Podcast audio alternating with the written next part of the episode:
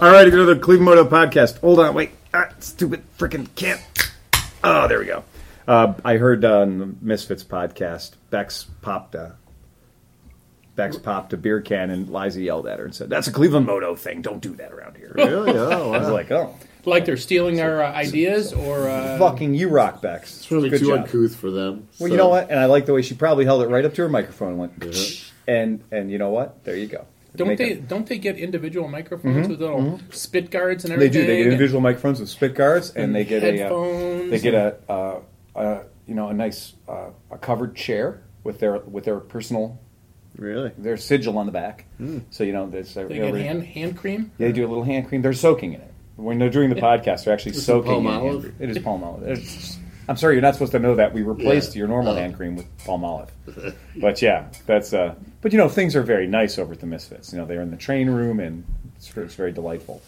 Um, the last time I went there, we were in a shitty, fucked-up shed with, you know, rack, well, or, or possums in it. Oh, possums in the shed. Is that is that because you were there, or, or no? I think yeah, I, I think or? they were. I think they were slumming just for me to be there. But yeah, that was the. But yeah, the Misfits are. They got a fucking great operation going on.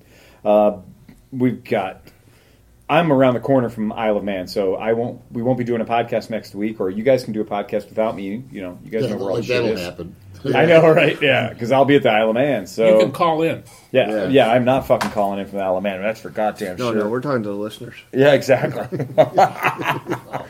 We invite all listeners to yeah, call in. Yeah, it's going to be a listener on, call-in show. On Pete's cell phone. At whatever time it is, eight thirty, where you are on Friday. Yeah, that's it. The uh, so, yeah, I'm all fired up and, you know, kind of checking all of our stuff and, you know, making our list, checking it twice, making sure I have everything I need to have to go with me, which is basically just going to be a wallet full of fucking money. I'm going to try to travel light, so... Passport. I'll, yeah, exactly. Checking Those, on carrying on, or which... What's that? Just carry on? You know what? I think I'm going to do just carry on. I don't think I'm going to check anything. And then the idea will be that I can buy a bunch of souvenirs there and bring shit well, back. I think the only reason I like to take yeah. a carry-on is because I like to always have like a Leatherman or something with me. And oh, that's you, you got to check that. You, yeah. yeah, you can't you gotta have a place on. to carry your gun. That's right. You got to yeah. check your gun. Right, yeah, you can't carry your Leatherman on the bike. Um, I think with our plane tickets, we get to check a bag for free. Oh, so, there you go. You know, but if that's the case, that's fine. Oh, no no activity in that I P A. I don't, but I dropped it. I thought it would make give I thought it would bit. go ape shit after you dropped it, for sure. Is that a Ranger I P A? It looks like one. Yeah. That's what you get. We're not going to play the animal game with beer, I hope. No, we're not. I don't want that, that beer anywhere near my yeah. animal game. Yeah. Uh, so, to my immediate left is... Pete Hemsling. And... Steve Hofford. And... Chris Smith. And your humble narrator, Phil Waters. And that's what we got for the lineup tonight. It's a small podcast. Everybody else has events because it's Memorial Day weekend. This is the one for the soldiers that died, people. Okay? The other one's Veterans Day. So, everyone's going to come up to me and thank me for my service. That's great and all. But as you can tell, I made it out. So, this isn't my holiday, Memorial Day. This is for the guys who didn't make it out. So, um, yeah, when we were in Cub Scouts, Memorial Day, we would go to the cemeteries and right. put flags put on flags everybody's... On the, yeah, that's right. Uh, veterans. Veteran. Right. Every, Buy poppies um, from the V F W, the little red uh, yeah. poppy uh, right. so, lapel pins. Yeah, there are traditions that are associated directly with Memorial Day. We used to smoke Thai stick back in the Vietnam War. Thai stick. Yeah. In, in memory of... And yelled at the National Guard at Kent State. That's what, what you did. Oh, that worked great. See, with all that yelling at the National Guard, got you. Uh, I got you a Neil Young song. Uh, so, I had a very interesting experience last night that's going to lead into tonight's tech tip. Nice. It's fucking wacky. Do tell, Unky Phil. I'm going to tell you. So, last night, I uh, picked up a customer's bike. It happened to be a nineteen ninety-nine B M W R eleven hundred S. And they're a sporty bike. So, an R eleven hundred S is a really good-looking bike. I mean, it's it's... Still a four-valve head, oil head motor. Um, it has the right look, shaft drive. And it's very, like, a gentleman's sport bike. If the transmission was still intact. And well... The oil, and the oil... And the, oils and the oil window pop out. Hadn't escaped yet. Yeah. yeah. What's the little porthole on the side of your motor? That's where you let the mice in and out. Yeah. But, yeah, they... I mean... So, this customer said, well, you know, it's it's been giving me a weird fuel leak. Um... And he says, it's coming from this particular tee. And the T he pointed at was, of course, the T that is for the vacuum lines that are on the intakes, uh, you know, upstream of the uh, fuel injectors. So that is not where it's leaking gas. Mm-hmm. Those are vacuum lines. Uh, but it could have been draining. It could have been leaking from somewhere up high and draining down to that point. And that's where it was dripping.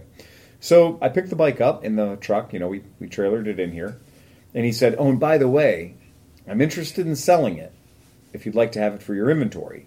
Because I just, you know, I don't want to have Craigslist. I don't want people coming to my house and everything else. I said, okay. And he's, I said, well, what do you? What's your target price range going to be on this bike? It's got about thirty thousand miles on it. It's got good tires on it. It's in really nice shape. And it starts and runs just fine. And uh, so he said, well, three thousand is probably my number.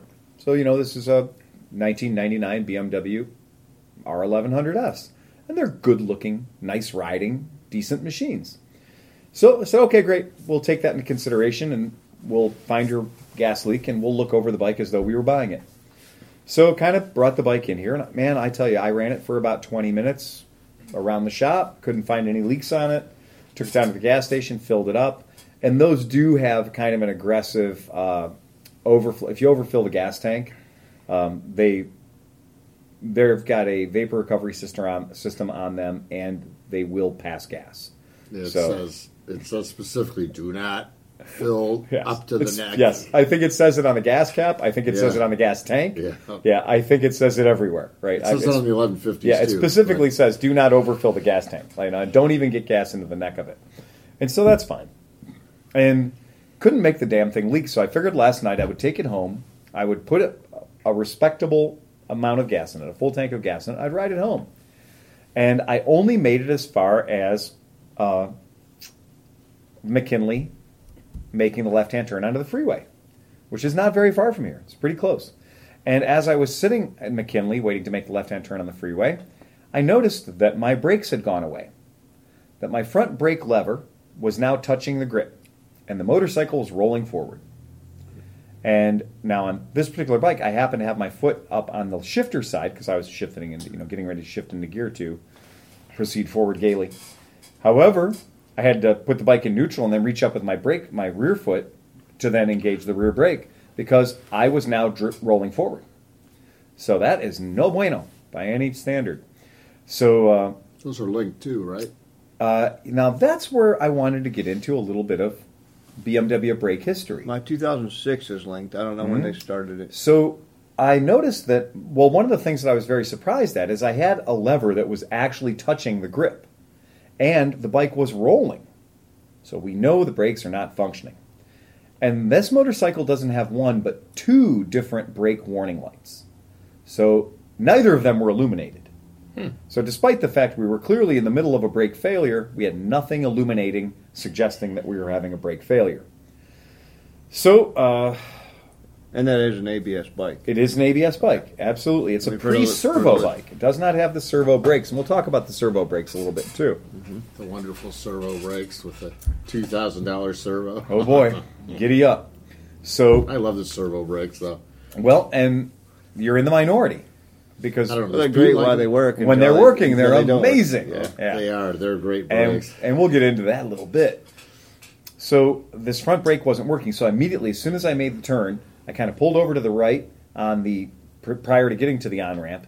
And I fucking pu- I mashed the shit out of those brakes. I pumped them up. Because I figured I had an air, air bubble in the line somewhere, right? So I had an air bubble in the system. You work it, usually squeeze that thing thirty or forty times. The brakes will pump up, and the air bubble will usually work its way through the piston and will relieve itself into your master cylinder the way an air bubble is supposed to do. That's the way they design them, the way they design them, with the fluid at the top, the brakes at the bottom. Air bubbles do tend to travel up. So sometimes you get an air bubble in your master cylinder or in your brake line from sitting, and you can work it out. Mash it a few times, you'll get your brakes back, life is good. So this time I mashed it one hundred times, and uh, the brakes did build up, so the lever built the way I liked it to. And I went, okay, just an air bubble. I'll go ahead and proceed gaily forward. This time I let the clutch out and stalled the bike. This was locked? The front calipers were like fucking locked. I mean, they were super duper locked. Original brake lines? Thank you. Excellent. You get a gold star. So uh, I go up to the front of the bike, and I apply a technical tap to both calipers. I gave them like seven or eight swift fucking kicks. And you got to be careful on those not to accidentally kick the wheel speed sensors, because they're in an area that if you're just you know, hauling off on it with your Red Wings, you might accidentally kick an extremely expensive f- fucking wheel speed sensor. So you do got to be careful when you're hitting those, or I recommend using a rubber mallet if you don't have a finely calibrated brake release tool, you mean? Yeah, a rubber mallet to brake release tool. I use a um, ball peen hammer, but I use a rubber drift. A rubber drift and a ball peen hammer. Fantastic. I like to put my hand in there as a spacer. Bit of a bushing. So I was able to kick the calipers free, and then, um, wow, that was exotic. That was strange. And then, of course, after you've kicked some calipers free... The customer drives by and see you kicking the shit out of his Just bike. kicking it, hauling off, kicking the fuck out of the front of his motorcycle. What's he doing? Calling it Doris. Right. I hate you. And what is he doing? Well, he's doing something you actually have to do when you're working on a motorcycle if the calipers are hung up.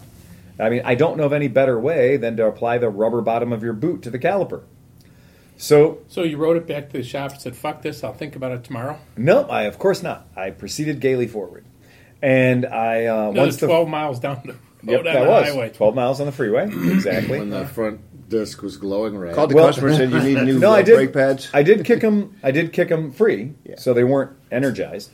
And so then, taking it home, I didn't have an occasion to use the brakes again until I was getting on the exit ramp. So I was getting on the exit ramp, and I... used the brakes, and I gave myself a lot more distance this time because, of course, I know we have a problem. So I just give one pump, a nice gradual pump application of brakes. And the front brakes come on the way they're supposed to. The brakes come on, and they immediately start to fade. So I'm not even remotely halfway up the, the exit ramp yet, and my front lever is damn near touching the grip again. So these things aren't holding for shit.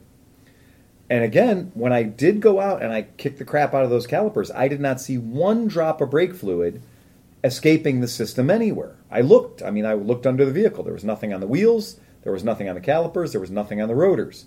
So if there's air, there's a fucking lot of air. And if there's, you know, a problem with the fluid, there's very little fluid.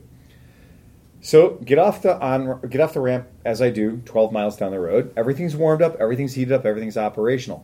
And very happy at this point to have a rear brake, right? Yeah. And very happy to have a system that is independent to the front system, okay? So use the rear brake. So I pull into the parking lot. I mash those fuckers up again. Man, I got to build them up. So I build those front brakes up again. Bump, bump, bump, bump. Build them up. Rock hard. Good. That's the way we like it. Again, completely fucking locked the rotors.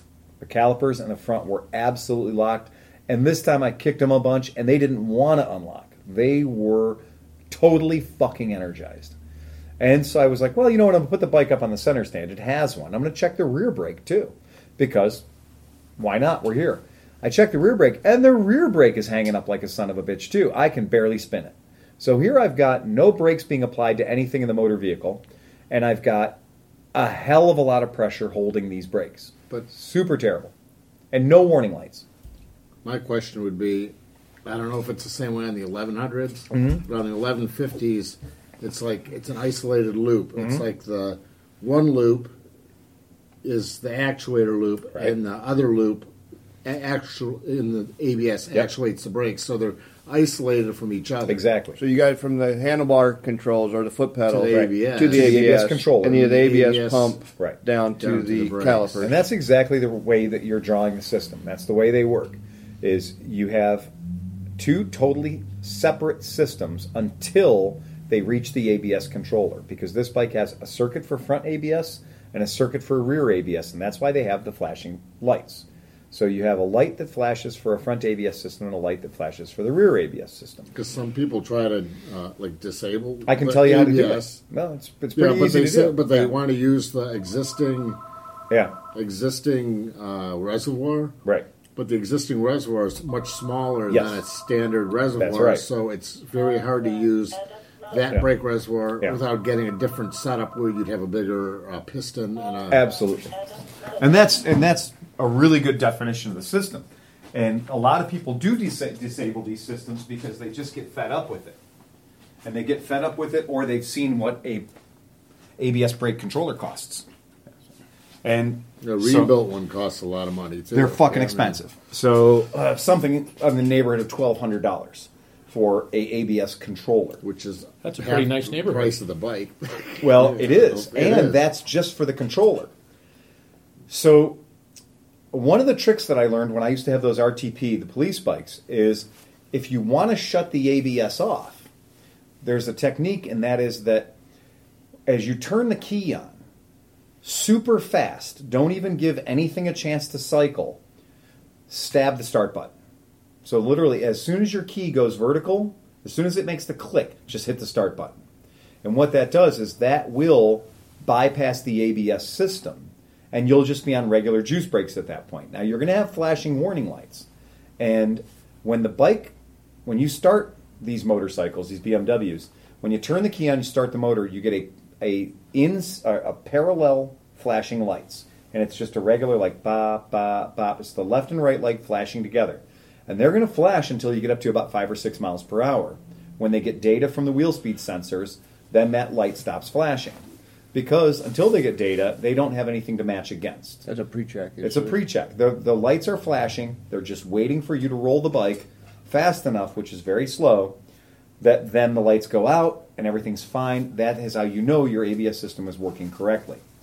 In this situation, when you turn the key on and you stab the start button super fast, you get a wigwag. You get the lights, the flat lights will flash left, right, left, right, left, right, left, right. Oscillating. It'll be oscillating, yeah.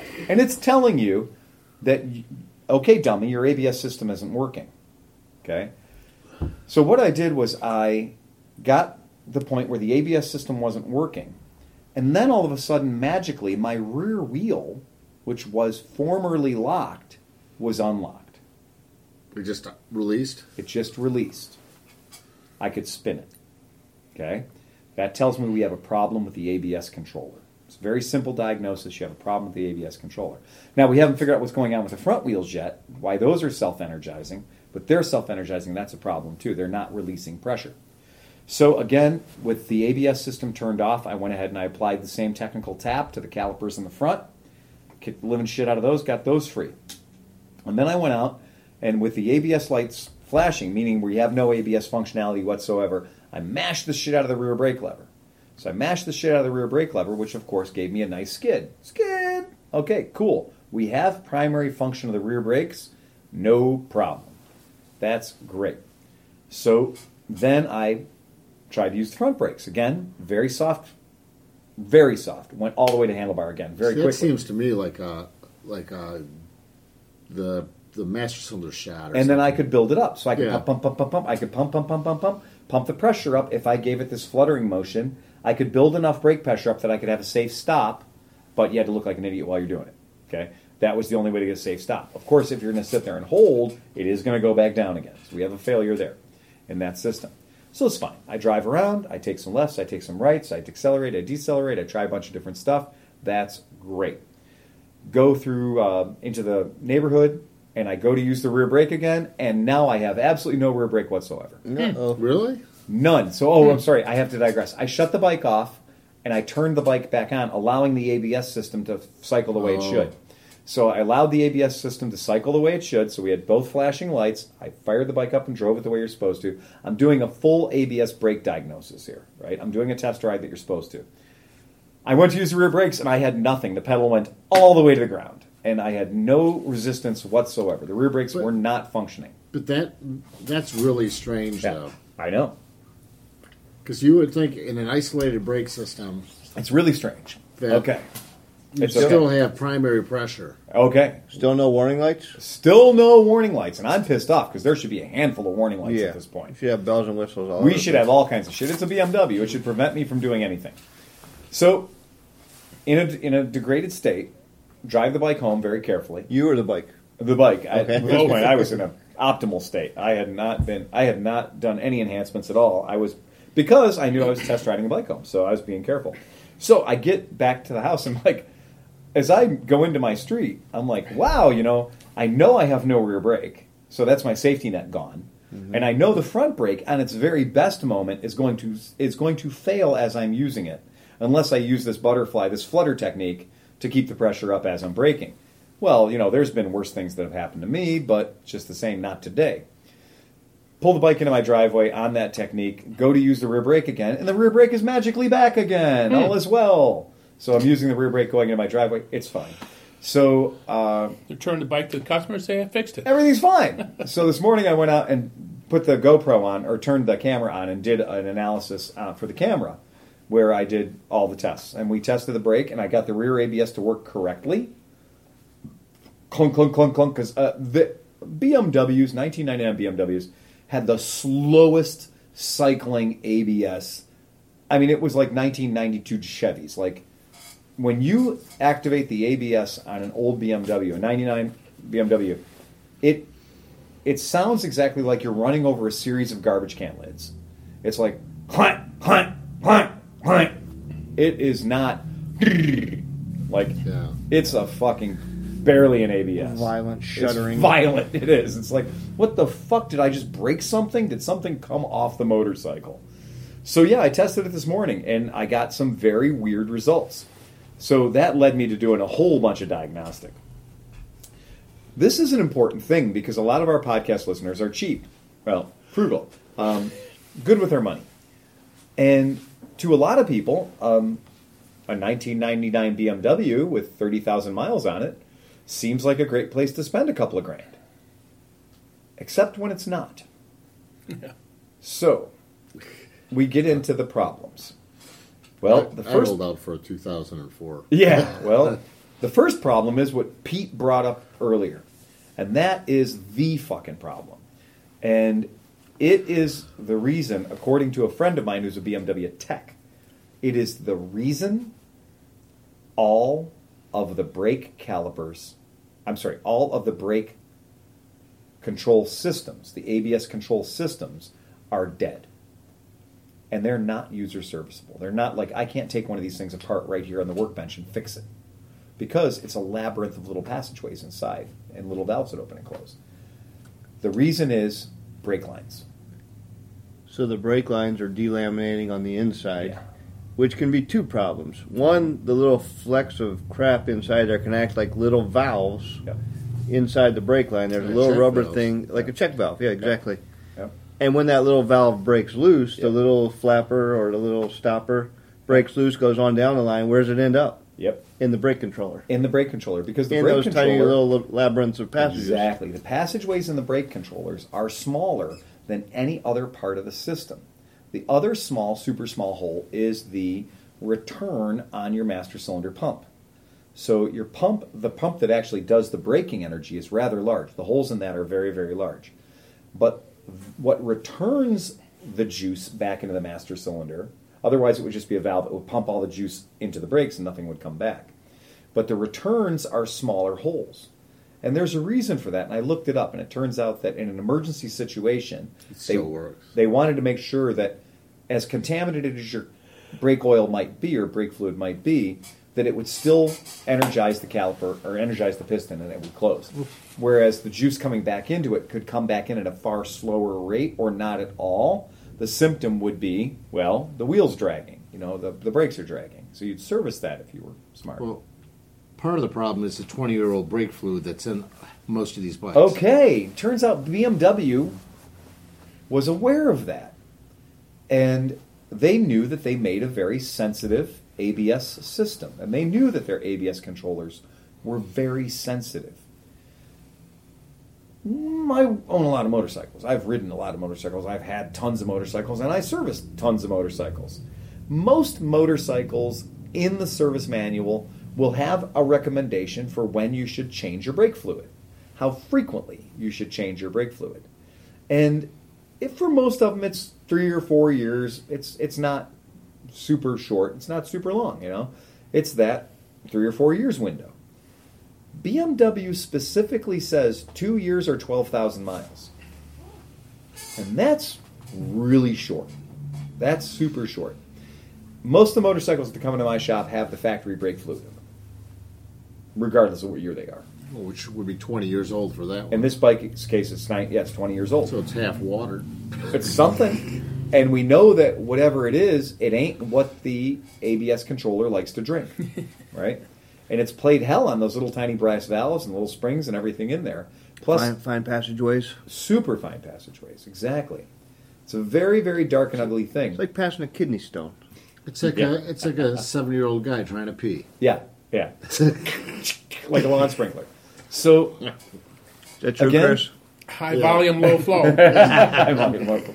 Uh, so again, I kind of did some looking around, and it turns out there may have been a, just a tiny amount of nefarious behavior on the part of B M W in the late nineties.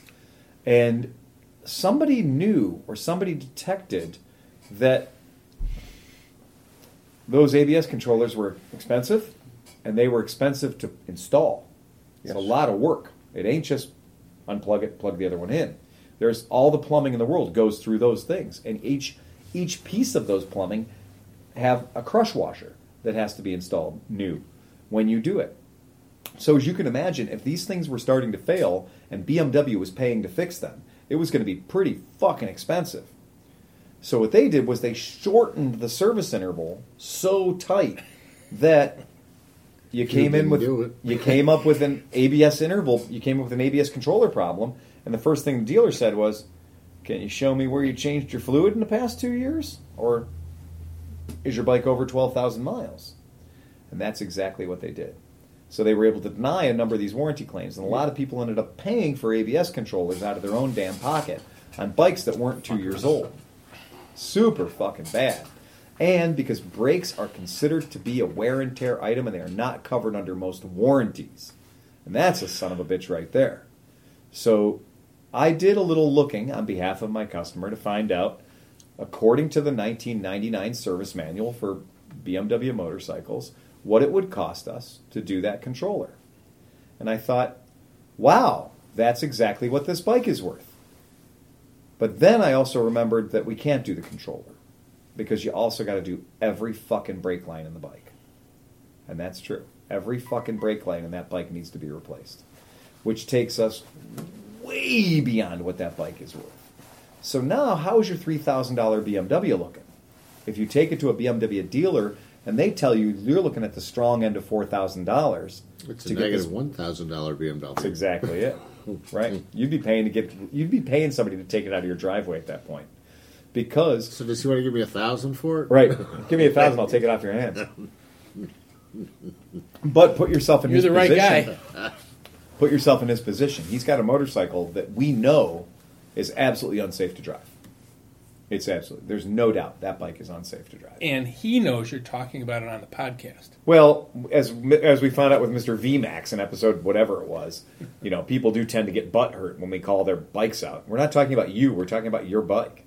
Um, but we did talk wait, about Mister V-Max. I never heard of the story and, about Mister V-Max. Oh, the V-Max guy? Was yeah. having the spikes on it and everything? I'll have to re-listen to that episode. Yeah, it was pretty bad. But it was a guy episode. that basically, it was a guy that owned a V-Max, and his V-Max was, you know, eighteen years old or whatever. And he'd never done any maintenance on it. Just never. He'd like he'd you know put gas in it, you know, put the tires on it when he needed it, right?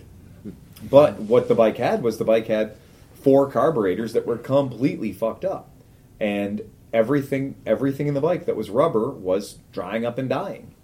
And when we said everything in this bike that's rubber is drying up and dying, and it's leaking from all the intake boots, you know, all the carburetor intake boots in a. And a Yamaha V-Max is a motherfucker. Are those the metal with the rubber over them? Well, or these are these are the yeah they're they're the bi-metal. Yeah. So they're the bi-metal boots, and then they're also it's a V four configuration. So the V four configuration, it's pretty much motor out of bike if you want to do the job, and it's a, it's a horrible job. And when you're when you think about carb cleans for four, and intake boots for four. Every bit of rubber for a four-cylinder V four bike, plus he had never maintained the coolant, he'd never maintained anything, everything was jacked up, his uh, thermostat was like crustacean. I mean, it was like completely seized. So when we gave him this ridiculous estimate, which wouldn't have been bad had he done any of it when he was supposed to do it, he just had a regular service, but he'd never done any of it. Because, it's fine, I put a new battery in it, it runs. What am I going to do for, what am I going to do to it? Well, all of it. You got to do everything. You can't have a sixteen-year-old motorcycle that's never had the coolant changed. And in this case, this brings up how important it is. Uh, Ducati owners will tell you what a nightmare bleeding the brakes on Ducati motorcycles is. Well, Sam, back to B M W, too. Yep. There's no, there's a very specific technique when you, you have to bleed the up part of the system, yep. down part of the system. Yep. It's it's it's it's involved. It I, is. I had a car I had, you had to park on a forty-five degree angle. What? To uh, bleed the air out of the radiator if you did any work in the coolant system. Oh, really? Jeez. I, mean, that I had that brakes, with, I had that with like Volkswagen a, Van a Subaru. Too. Yeah. You have to. It had to be at a Tribeca, the six cylinders. You had to put Holy it at a forty-five degree angle right. and run it so that the air comes out to the top of the and, engine.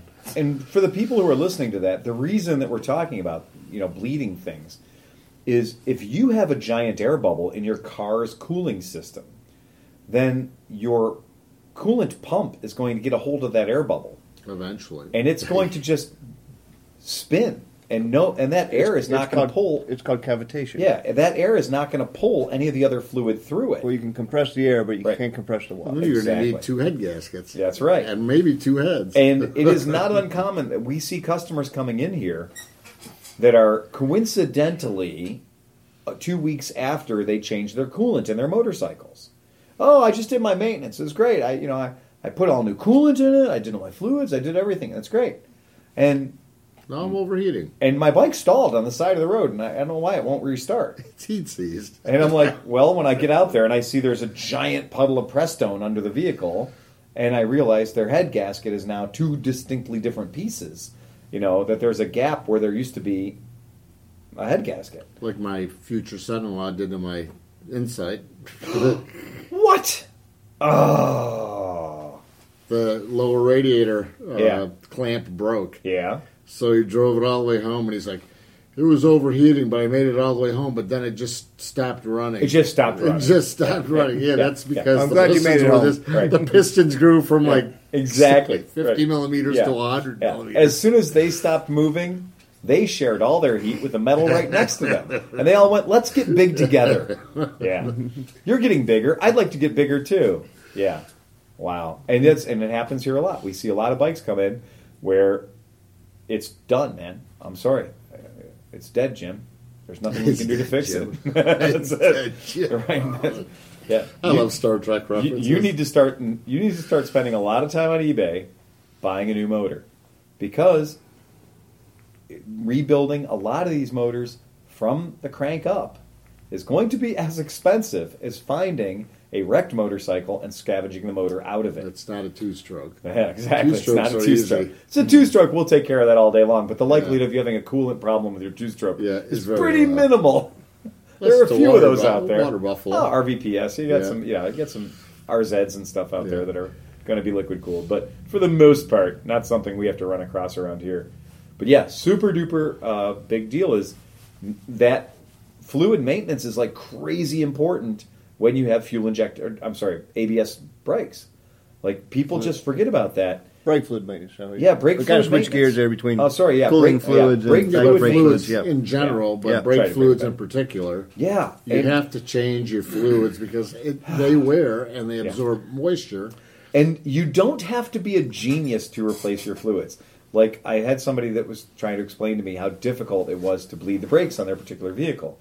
And I said, or, bear with me here, you could take a turkey baster and go out to your master cylinder, and you could drain ninety percent of the fluid out of your master cylinder and replace it with fresh fluid. Put the cover back on, and energize your brakes and pump them and work them. Drive around the block. Drive around for a few minutes. And then bring it back and do that again. And just for fun, do it a third time. And what I'm going to tell you is, you're not one hundred percent clean, but you're pretty fucking clean.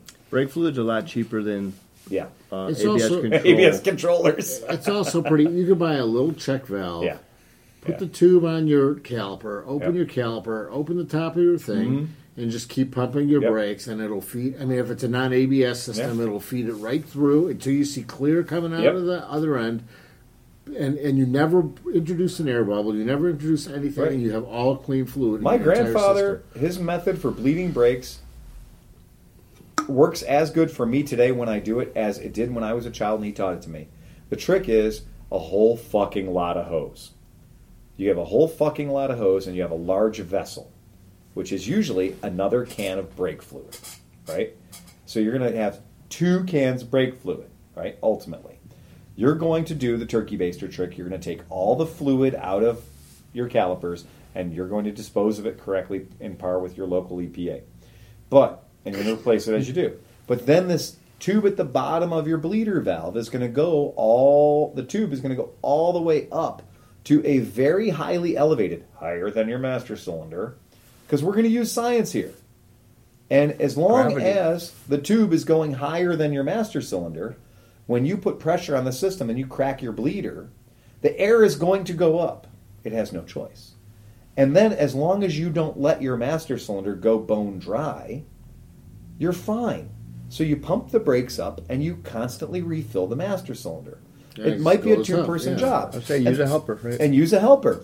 And you can use one-handed brake bleeding tools, which are basically just check valves, and they work great. You can install speed bleeders, which is the same bleeder on your brake caliper that the factory put there, except this one has a little check valve, valve built into it. They're less than twenty bucks. I mean, no, those things work great. And they work great. And right. the next time you put a bleeder on your brakes, or if you don't, just trust me, if your brakes are from the eighties, they're rusty, and they need to be the bleeders need to be replaced. That's, to me, though, brake fluid is the worst thing to get on your hands. I don't like brake fluid, yeah. That's the, the worst thing to get anywhere. No, it's like yeah. it, it's sticky but slippery. Yeah, yeah it's weird. It's, weird it's got the weirdest yeah. like feel to it. Yeah, it's weird shit.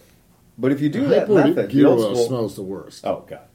The if you do the the long tube method, you will chase. I mean, I you're going to chase bubbles out of the system, and it's shocking how after twenty or thirty pumps, you're like, oh, clearly I got the bubbles out of this thing. No, get that rubber mallet out and start tapping on your calipers. Oh, start tapping everywhere. on everything, yeah, and then you're like, oh shit, I just got a whole other gaggle of bubbles out of here, and replace your brake lines, man. New brake lines feel so good. And don't replace them with rubber no, brake lines. No. Get stainless steel braided yeah. with Teflon liners. If you get the ones with the Teflon liners, you'll never yeah. have the little check valves forming right. in there. That's again. right.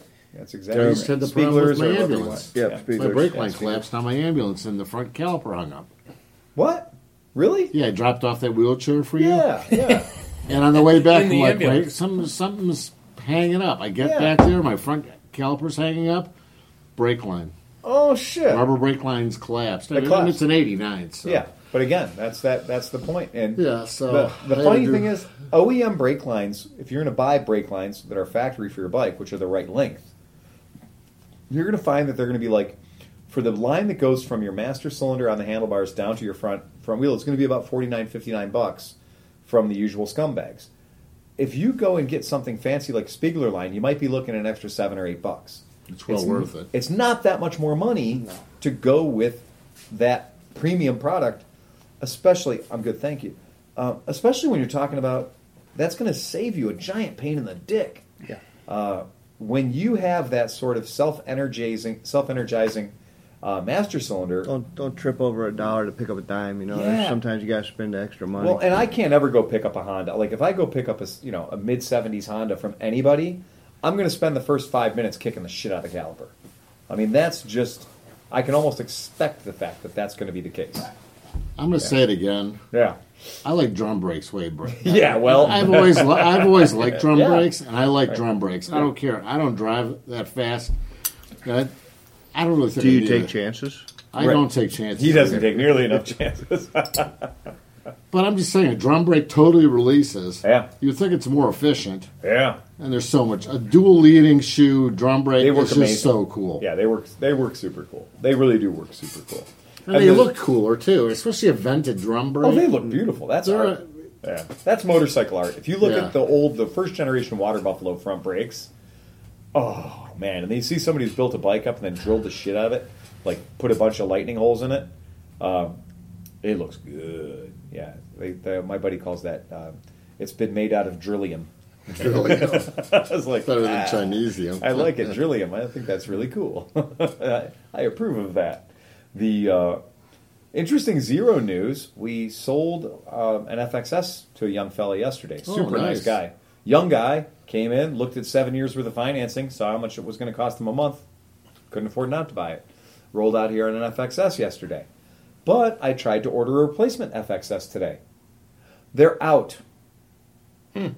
It's not June yet, and they are out of F X S's.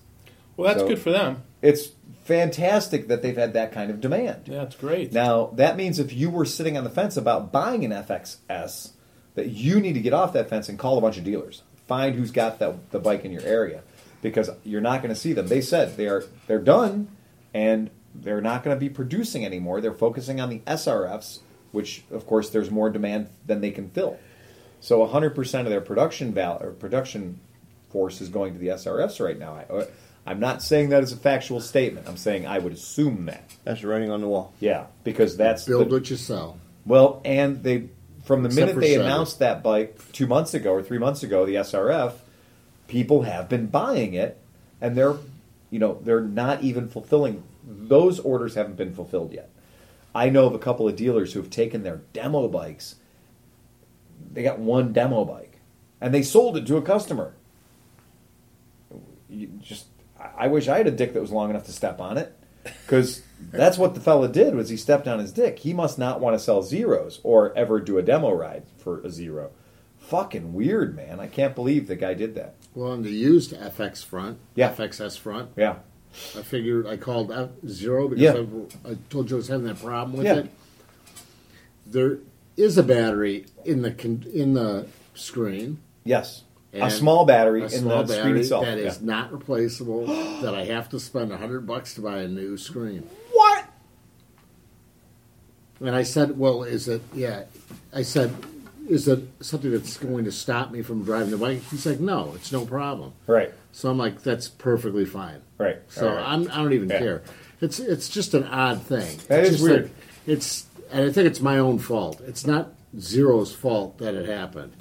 Because, did you just leave your screen on for hours on end? Well, what happened was, uh, you know, they said to run your battery down to sixty percent. Oh. So I turned the key on, oh, and then I would oh, turn it off. I yeah. turn the key on, turn yeah. it off, turn the key on, and after a certain period of time, yeah. the controller de-energizes yes. because you're not in movement. That's right. So what I think happened, and I shouldn't probably say this, on, well, I'm gonna have to, okay. it's out of warranty, so it doesn't really matter yeah. anyway. It's my own fault, so I'm yeah. warning anybody who has, an, has a zero period. Yeah.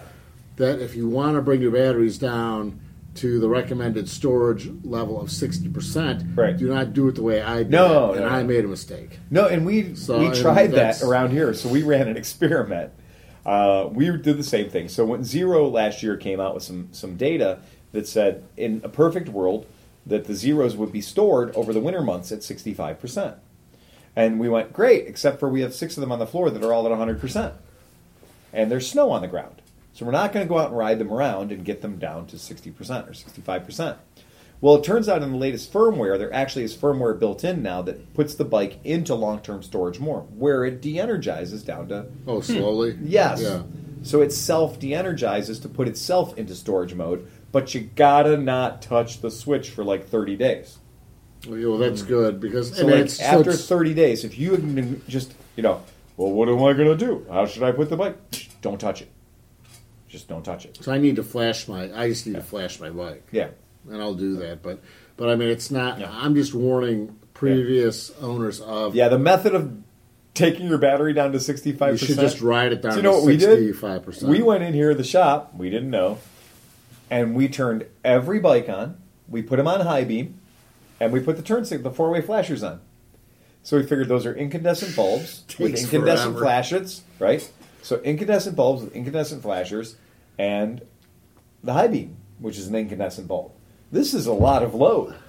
And so we turned those all on, and we left them all on for like a day, you know. And we had written down what our state of charge was. We wrote down our starting voltage, you know, ninety-eight percent or whatever it was, and we wrote that down in the time.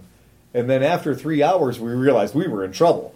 Because it, it takes is it down like one percent. Less than one percent. Yeah. So it was one percent on the fourteen four bikes. I had to do it yeah. forty times to bring my Jesus Christ to bring my thing down. And yeah. so what I'm figuring is happening is that that, that battery only mm-hmm. the battery in the display yeah. is only active right. when the controller is inactive. That makes sense. So if the controller deactivates, the controller's shut off. Then that but little the battery is on. Yeah, that de that that little battery must have to power everything. But you know, that battery is just going to be a battery on the board.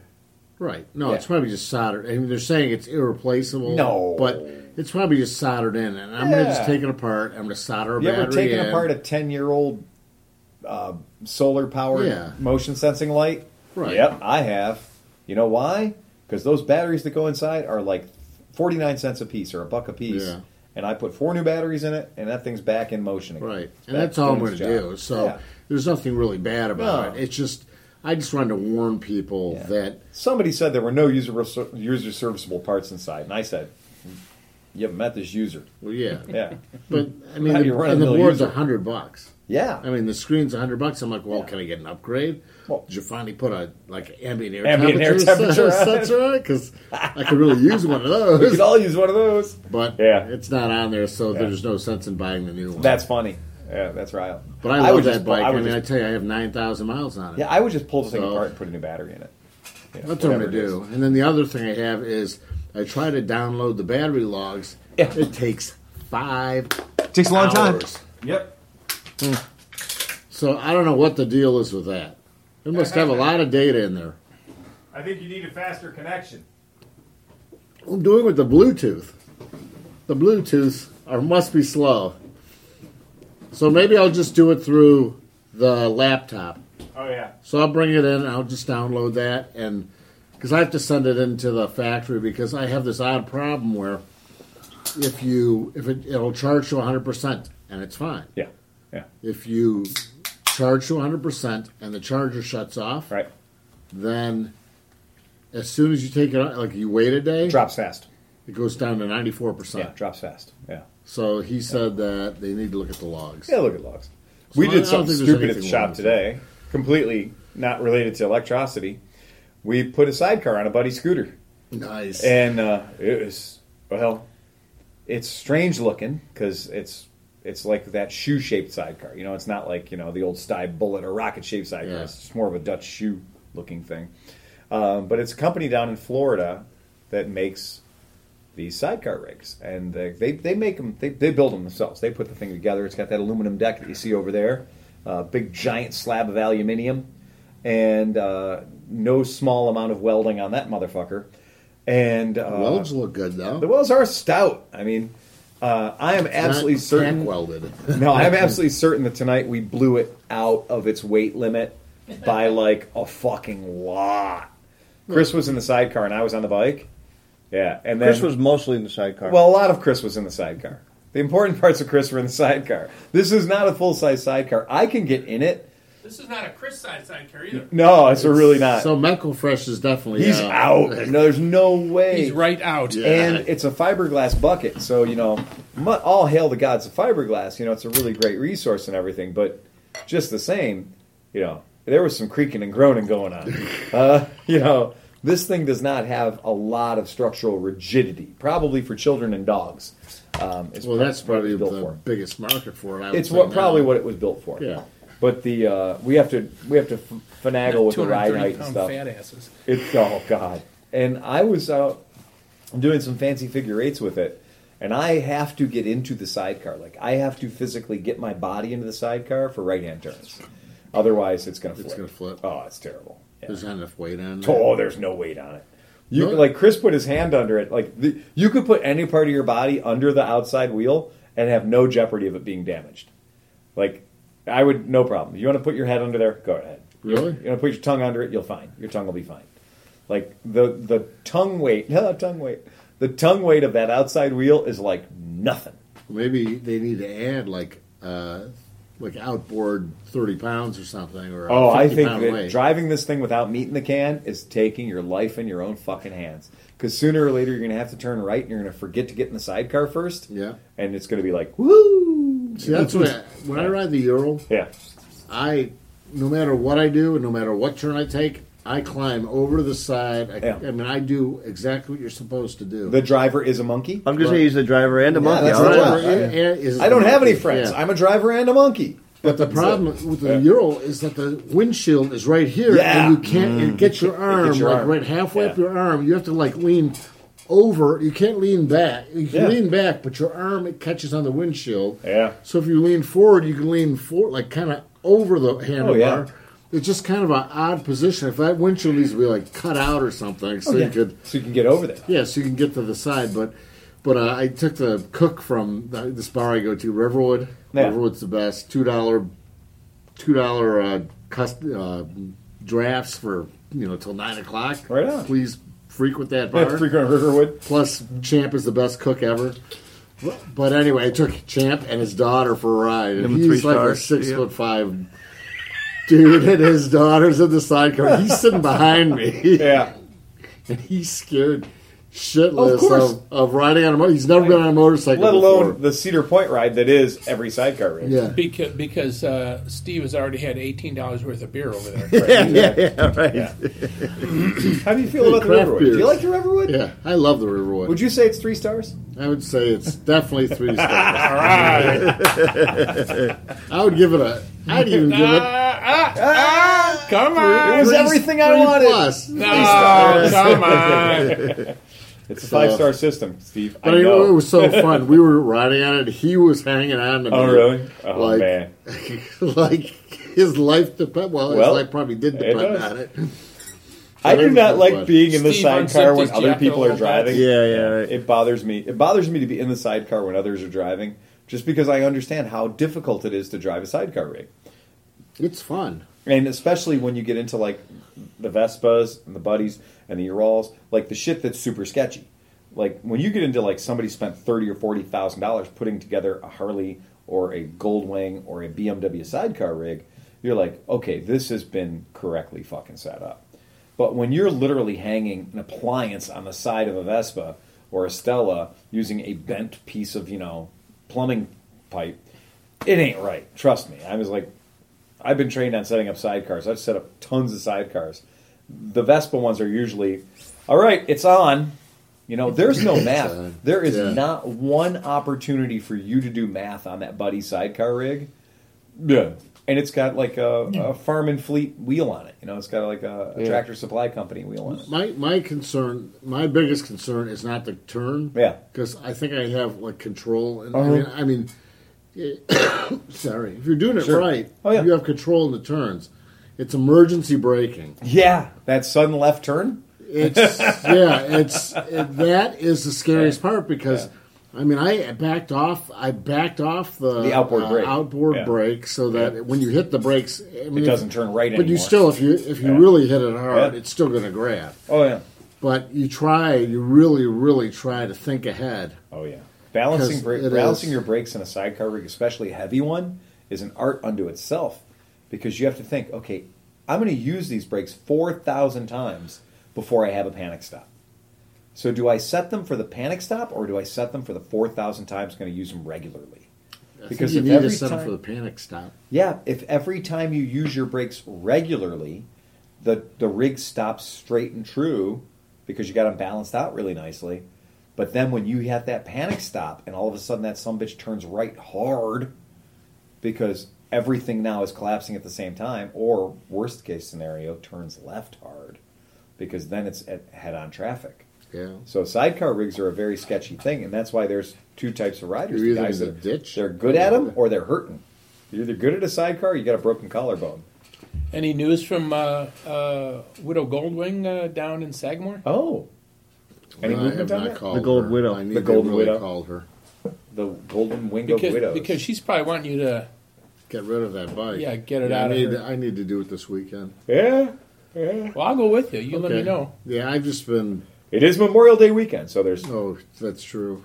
I With my kid yeah. making me his subcontractor. I was going to say, now. now that your son is your boss... Yeah, well, my right. son is my boss, yeah. and I have more business than I can actually handle. Right. It's getting to the point where I can't think straight. And well, you're number one in the number two business. Right. right. Well, I don't know about that. But I think I you're feel like demand. I feel like number two in the number, number two, two business. in the number two business. Because yeah. But I mean, it's it's, it's better to be busy, busy than to not be busy. Right. Exactly. And better to make money than to not make money. Exactly. And my kid's in Vegas right now, partying away. So at a bachelor party, he yeah. supposedly got a bunch of midget strippers. Okay. Those are half price. I approve. Those are half price. Oh, that was I don't a bad know. One. It's like, that's a cheap me one. That there's some, by the dozen, some pool like... party with midget strippers. Right. Okay. I mean, what do they have? Like midget strippers in Vegas or something? I'm sure they, sure they do. I think we're supposed to call them little people, and they're like, well, except when they're strippers. When they're strippers, they're midgets. Little people yeah. strippers? Yeah. When it, when the when the body's in the trunk, it's a whore. When it's functioning, it's a prostitute.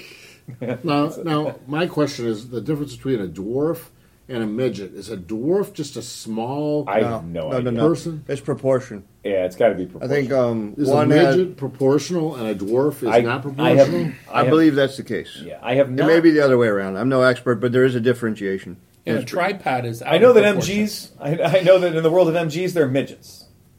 That's it's, correct. I had one. Moore's Garage, horrible. It's a midget, they, I yeah. can tell you. They did not call it the, the M G Dwarf. It was... Or did M G they call it the M G Little Person? It was the M G Midget, and every part of it was too small. There was not a well, single part of that car... So. It was proportionally so, but there was not a single part of that car that was the right size. Speaking of odd cars... Yes. Was one of your cars...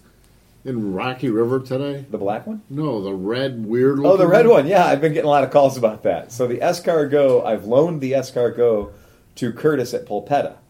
So Polpetta is... Because I saw our, it on Detroit Road. Our meatball like, restaurant, yeah. yeah. So Polpetta is uh, one of our friends' restaurants, and they serve any kind of meatball you want.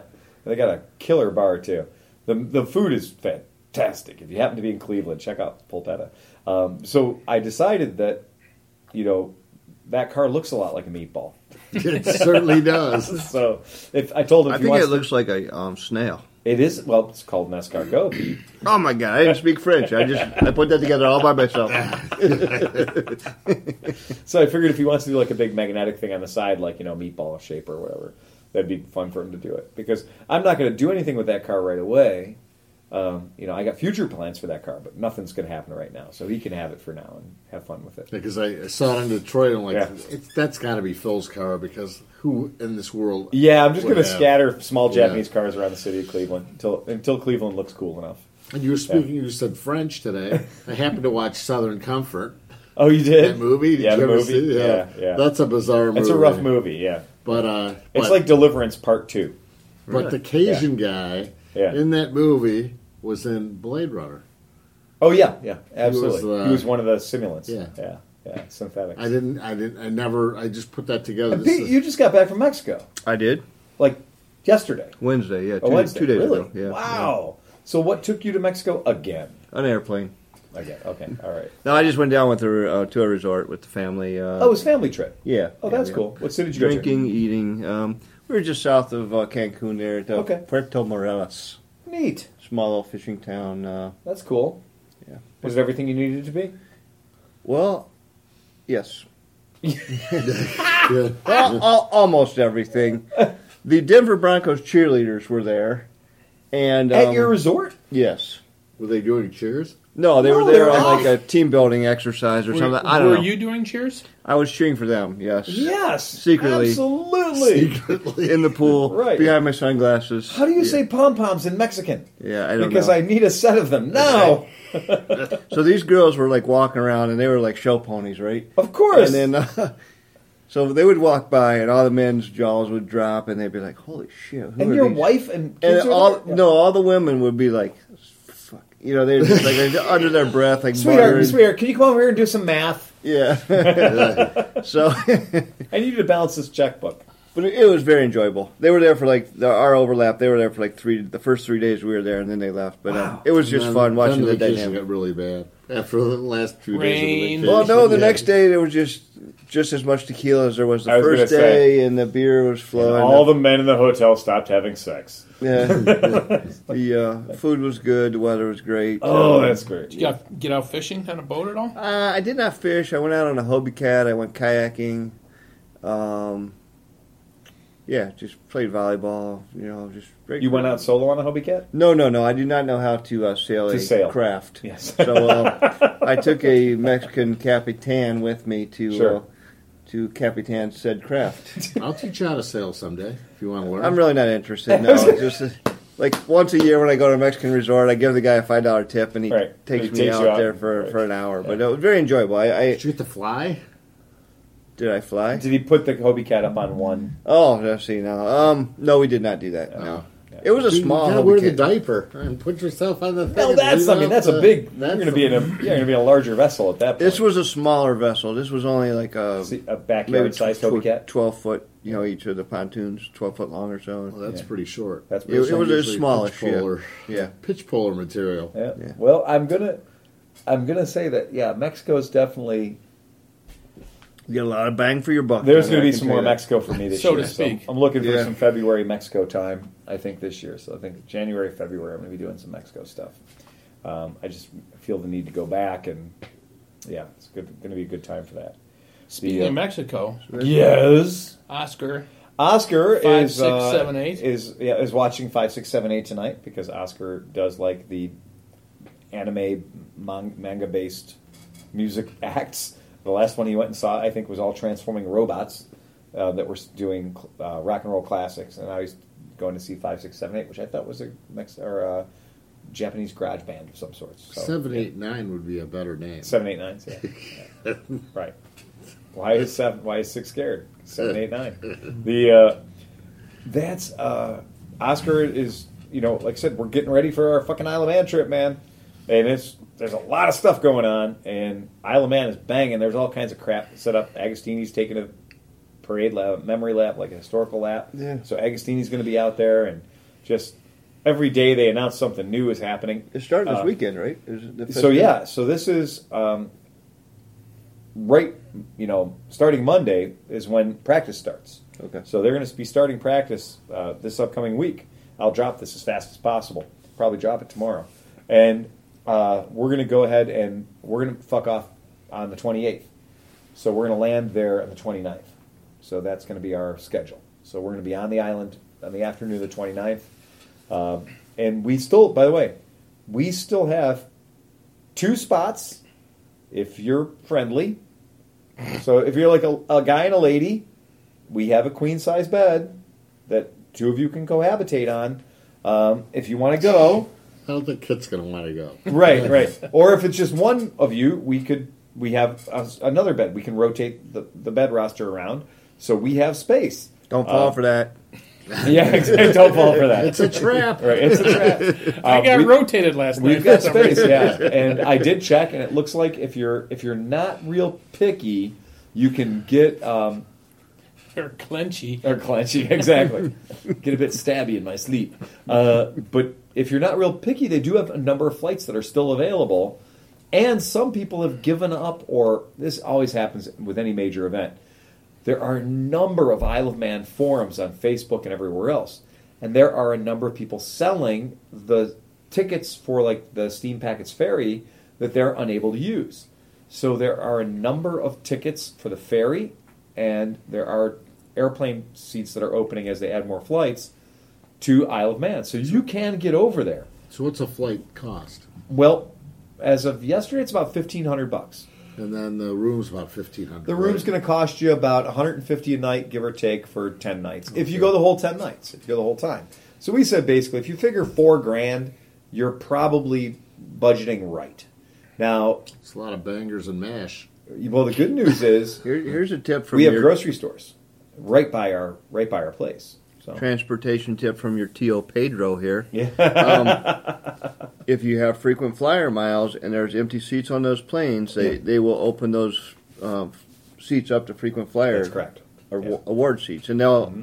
I'm not saying they're giving them away. No, but it's but really affordable. Sometimes it's yeah. If you checked yeah. on it, say three months ago versus yeah. checking on it this week, when right. you want to go next week, yeah. if they can put somebody on that plane and yeah. you they can, don't want there to be any empty seats on right, the plane, exactly. And it, by going at it, using logging into your frequent flyer account and trying to get the airfare that way, you're most likely going to get seated, uh, yep. and it's going to be less than you thought. Yep. I mean, Oscar bought it. Oscar and I bought it when it was still at the low point before it got up again. But last minute, there are always deals. Point being, we've got a hell of a house, and we got a great such a great situation. Our location is about exactly where you'd want to be, and we've got a lot of resources there. And the nice thing about Isle of Man is, outside of your food and beverage, you don't have to buy a ticket. You don't have to pay to get into the things. It's just the whole fucking island, man. It's thirty-eight miles. So it's a spark. It's the whole island, man. It is exactly. How dare you gender identify that island? That's it. The, uh, but yeah, it's uh, it's going to be a really good time. We're really looking forward to it ourselves personally. You don't have to stay the whole day, ten days. If somebody needs to be in there for only a week, if that's all you can swing, that's fine. You know, we've got the space. So whether it's, you know, a bed right now, but if we had to, we could throw somebody on the floor. Or there's this giant leather couch that I'm actually eyeballing, and I'm kind of like, a leather couch looks perfect, and I like a good big couch. That's and where I am. I'd rather sleep on a couch. I'd rather. I sleep... like back yeah. my back up to like the side. Yeah. It's more comfortable. I'd rather sleep in a big, giant, like. wall-eating couch. You know, one of those couches that couch. you get out of it and you're like, I had shit when I sat down here, and I don't have a wallet anymore. I have no keys. I have nothing. I know, because right. everything's in the car. Exactly. Yes. You gotta yes. have. That's why you have to have these. Yes, you have to have cargo boxes. Yeah, for sure. Yeah. I, I only sit on leather couches when I'm completely nude. So. And, then, and then no, nobody wants to sit there afterwards. And we have to burn the couch. That's exactly right. Yeah, so that's going on, and we couldn't be happier about it. The uh, and for, as far as we're concerned, we're like, I'm studying Isle of Man like it's my goddamn job. Like, I'm doing a fucking thesis on Isle of Man for the past two weeks. I don't watch anything on T V that isn't Isle of Man related. I'm trying to make up for one hundred seven fucking years of Isle of Man in like a week and a half, two weeks. Um, yeah, the good news you're is so, you're smart enough. You're going to absorb there's it all. There's plenty so. of content. Yeah. yeah, there's plenty of content. And I've even found a place that, like, for a rather reasonable amount of money, will put you in a performance car. Oh, nice. Yeah, and drive you around with a professional. Nice. And and he's not afraid to hang the back end out. Nice. And I'm like, yeah, I'll do that. Mm-hmm. I'm not going to jump on the back with some fucking knucklehead, you know. There's all these, like, ride on the back of a motorcycle with a Formula One rider, or ride on the back of a motorcycle with a MotoGP oh, racer. No. no, no, no, no. One, that's going to freak me out. Ride in the sidecar of a Buddy one twenty-five. Again, dumb enough. Just in front of our shop today. That wheel's only at two hundred forty-two degrees. oh. You do it right in the back. Speed rated to thirty-six miles an hour. Yeah, yeah. You, you do it right, and the back tire, the drive wheel, is barely touching the pavement. You know? Is it? Is that thing kind of leaning this way? Kind of. It's leaning like fucking... There's a tower in Pisa that can take fucking notes from this sidecar. Why is it ring. like that? Because as far as we're concerned... It's still being dialed in, Steve. It's still the, right. it, just, it just came together like an hour ago. Right. It literally is did. It, is that the wheel right there? Yeah. Yeah. That does look like it's speed rated for thirty-six miles an hour. It does say that it is a that's speed just, rated trailer speed. tire. It says it right on the side. But that also means nothing. It's an eight-inch tire. Yeah. But again, a Buddy tops out at sixty miles an hour downhill, so if it's if it's not speed rated, I think that's okay. High speed trailer. High speed trailer. There you go. Good enough for me. What's the speed rating on that? High speed trailer. You mean like P or S or T? No, high speed trailer. Well, it's a ten inch tire. Eight inch. It's an eight inch tire. Okay. At sixty miles an hour, how many revolutions is that making versus ninety like, billion? Yeah, it's, yeah, it's, ninety billion. It's spinning. ninety billion revolutions. Well, I just I might I'm be just more happy concerned to see there's not a tube in it. I may be more concerned about the bearings. Actually. I would too. Yeah, it's probably a bushing. It, well, a lot of those were. So a lot of those Indian sidecar rigs I'm just saying, that we brought like in a, for the... Uh, a, a lot of the Indian sidecar rigs that we brought in were just bushings. There was, and they were they were like a Zytel nylon. Oh, they weren't even, they weren't like bronze. No. no, no. They were like plastic, yeah. And it is pretty like, beefy, though. Yeah, it's again, it's hanging on the side of a frickin' Buddy. It's so, for your Labrador, anyway. Yeah, exactly. Maybe it's only Butch. Where the dog goes. If you can, t- if you can get your dog to wear goggles, that is exactly what you need. It's a sidecar for your Buddy. You need to design a cage mm-hmm. that goes over the top of it. Well, so you as you say, can see, look at that aluminum deck. The fact that it has a shoe-shaped thing that a human being can sit in. It's completely unnecessary yeah. because you look at that aluminum deck, you could put anything on there. Yeah. I mean, you want to put a big dog kennel on there? Go right ahead. Right. You want to put a rail and drag another scooter around? Knock your socks off. That's enough big real rubber estate. Dick. Giant rubber dick. Yeah, a big, big, big rubber dick. Um, that is enough real estate that you could kind of get creative with it. That was for Misfits, too, by the way. It's just, oh, they have nothing but rubber dicks. they're, a little, they're a little thick with rubber dicks over there. The uh, thick with rubber dicks. I, speaking of which, I got a... Uh, speaking of which. I got that Kawasaki Vulcan over there And I did order one of those, like, official, uh, I saw as seen on T V, adhesive thing that you put into the dent, and then it's got yeah. a bit of a bridge. Yeah. And then you screw it, and it pulls the dent out of it. Great. Did not fucking work at all. No. Oh. No, did no, not. That's a shame. Not as seen on T V, not even remotely. So I'm going to try a big rubber dick. With suction cup on the bottom. It's okay. It's okay. I tried water with the, in the freezer. Well, I was a thought, freezing it out is an idea for sure. So we're going to try it. But I got to get that dent out of that gas tank. It's too weird, you know. It's like, oh, this bike's totally three thousand dollars. And then people have been looking at the bike, and they're like, yeah, you get a fifteen hundred cc fuel-injected cruiser bike for between three thousand dollars and four thousand dollars? Yeah, new tires and everything, ready to ride. What's that dent in the gas tank? Yes, there's a dent in the gas tank. Yeah, it's a dent in the gas tank. Yes, it is a dent in the gas tank. Doesn't affect the rideability. I always like this. There's a dent in the gas tank. So it's been down? Yeah, it landed on a stone right there. Right in that exact spot. Yeah, it killed the guy who was riding in his head. Hit that exact spot. And the rest of the bike was totally saved except for his head. Hit that exact spot. Look, dude. And his head comes with the sale. One, if, if you are buying a used motorcycle, you should assume it's been down. And you should look for the evidence of how bad it's been down. I'm so fucking tired of hearing people say, has it been down? Dude. That tells me you are completely not qualified to buy a motorcycle. If your only criteria is, I don't know, man, there's a little, little scuff on the end of the handlebars or something. Looks like it's been down. Shut up. Please move along. Fuck your hat. I'd rather, I'd rather see a bike... Yeah, with a curled brake handle. Oh.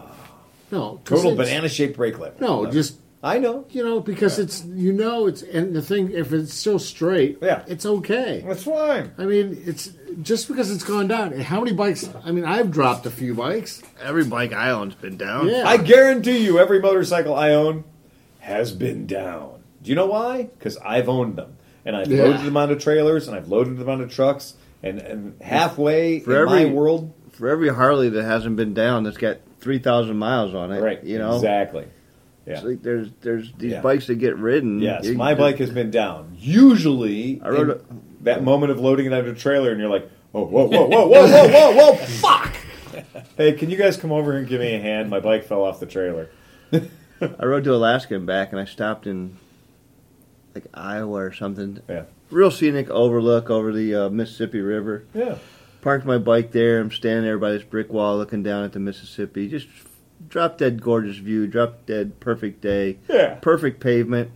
Perfect new pavement. Perfect fresh pavement. Yeah. So, was it a warm day? It was a hot day. Was it a warm day? Yes. Was the sun shining? It on was. That beautiful black asphalt. All of the above. Oh, yeah. Did you have your little um, block of wood with you? No. No. But, uh, and I wasn't going to stay there very long, but then this couple on a Harley pulled yeah. in, and I'm chatting with them, and I hear a big crash, and I turn around, and my bike had dug into yeah. the pavement on the side stand and fell over. Yeah. And this Harley guy goes like ape shit, like, oh my God, oh my God, I'll help you get it up. And I, we stand it up, yeah. and then I was like, okay, we're good. And we continue the conversation. Yeah. I was like, aren't you going to check your bike? I'm like...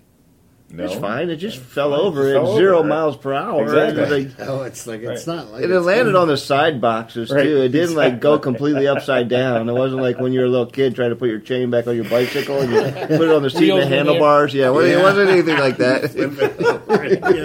So, how do you change the chain on a K L R? Same way you do on a yeah, B M X bike. Flip it over. Flip it over. Well, you're gonna flip it over. It's a K L R. It'll be upside down soon. Uh, While it's yeah. upside down, change the chain. That's you know that's the exact same thing that happened to me in New York with my B V five hundred.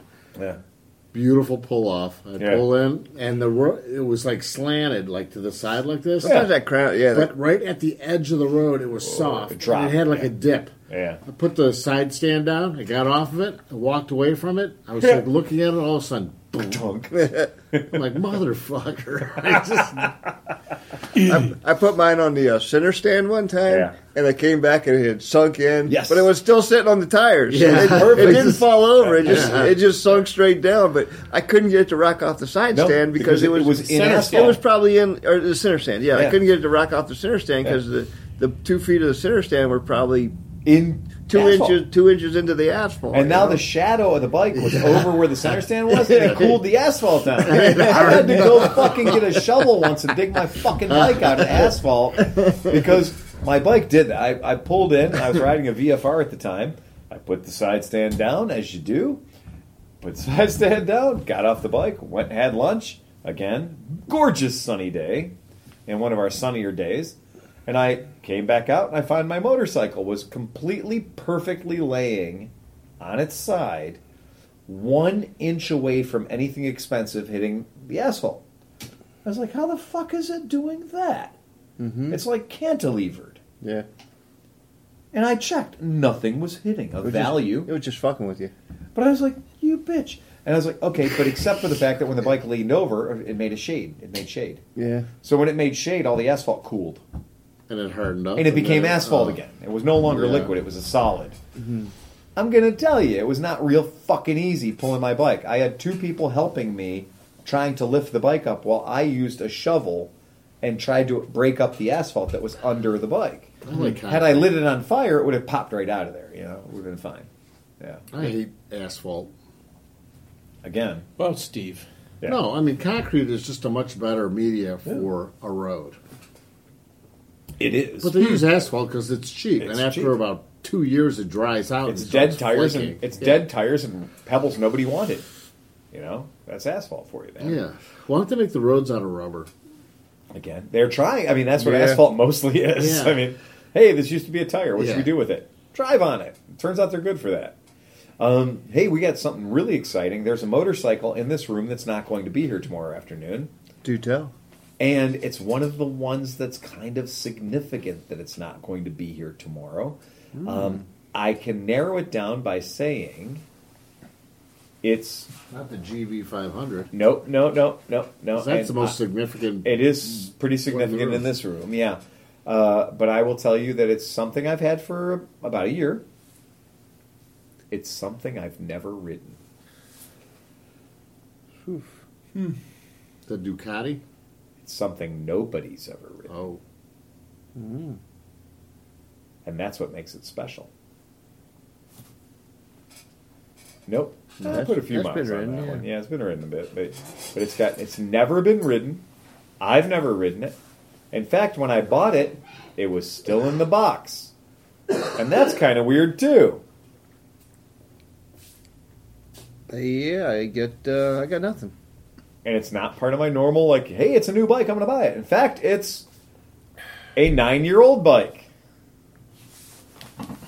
that has never been ridden, has no miles on it. Is it Japanese? It is. It's a Japanese. All right, Steve, figure it out, man. I'm trying. Yep. Am I getting warmer? Well, yes, you're getting warmer. Yeah, as you get further away from the podcast, you are getting warmer. At this Steve's moment, getting red hot at this at point. At this moment, listeners, Steve yeah, they're, they're wandering and out. Chris Smith are wandering around. What's that? If he's eleven, no, you, that's not nine years old. No. But you've never ridden that. Which one? The V T eleven hundred. Is there a V T eleven hundred over there? We have a couple, I don't see a V T eleven hundred. A couple guesses coming in from right the field. V F, yes, Steve wins. It's the V F R twelve hundred. twelve hundred, I'm sorry. Yeah. It's the two thousand ten Interceptor. Zero yep. miles, brand new? Zero miles, brand new, never been ridden. I don't even think yep. I knew you had that. And so here's what's cool is the guy's coming from... Oh, goodness, where's he coming from? Um, Cincinnati-ish, I think. Oh, He's I'm riding up here on an F Z eight. So he's riding up here on a two thousand twelve or two thousand thirteen F Z eight. He'll be Which riding back on something better. He's going to be riding home on an Interceptor. Yeah. And I'm kind of interested in the Phaser. I kind of like the S Z eight. So I do, I've always really kind of been like, yeah, I, I kind of like to ride one of those around for a while. So, so you're trading or what? No, he's buying, well, I'm using his F Z eight so, for trade. The bike's selling at ten thousand dollars, and I'm giving him better for his F Z eight than he would get selling it on the open market. It's super clean, it's nice and stuff. But he's getting a good bike. So he's I mean, getting how a great bike. It? It's a brand new bike. Yeah, he's getting an Interceptor, man. So he's getting one of the best, as far as I'm concerned, one of the best in the world. Has he seen it yet? Uh, not in person, but I've okay. sent him hojillions of pictures.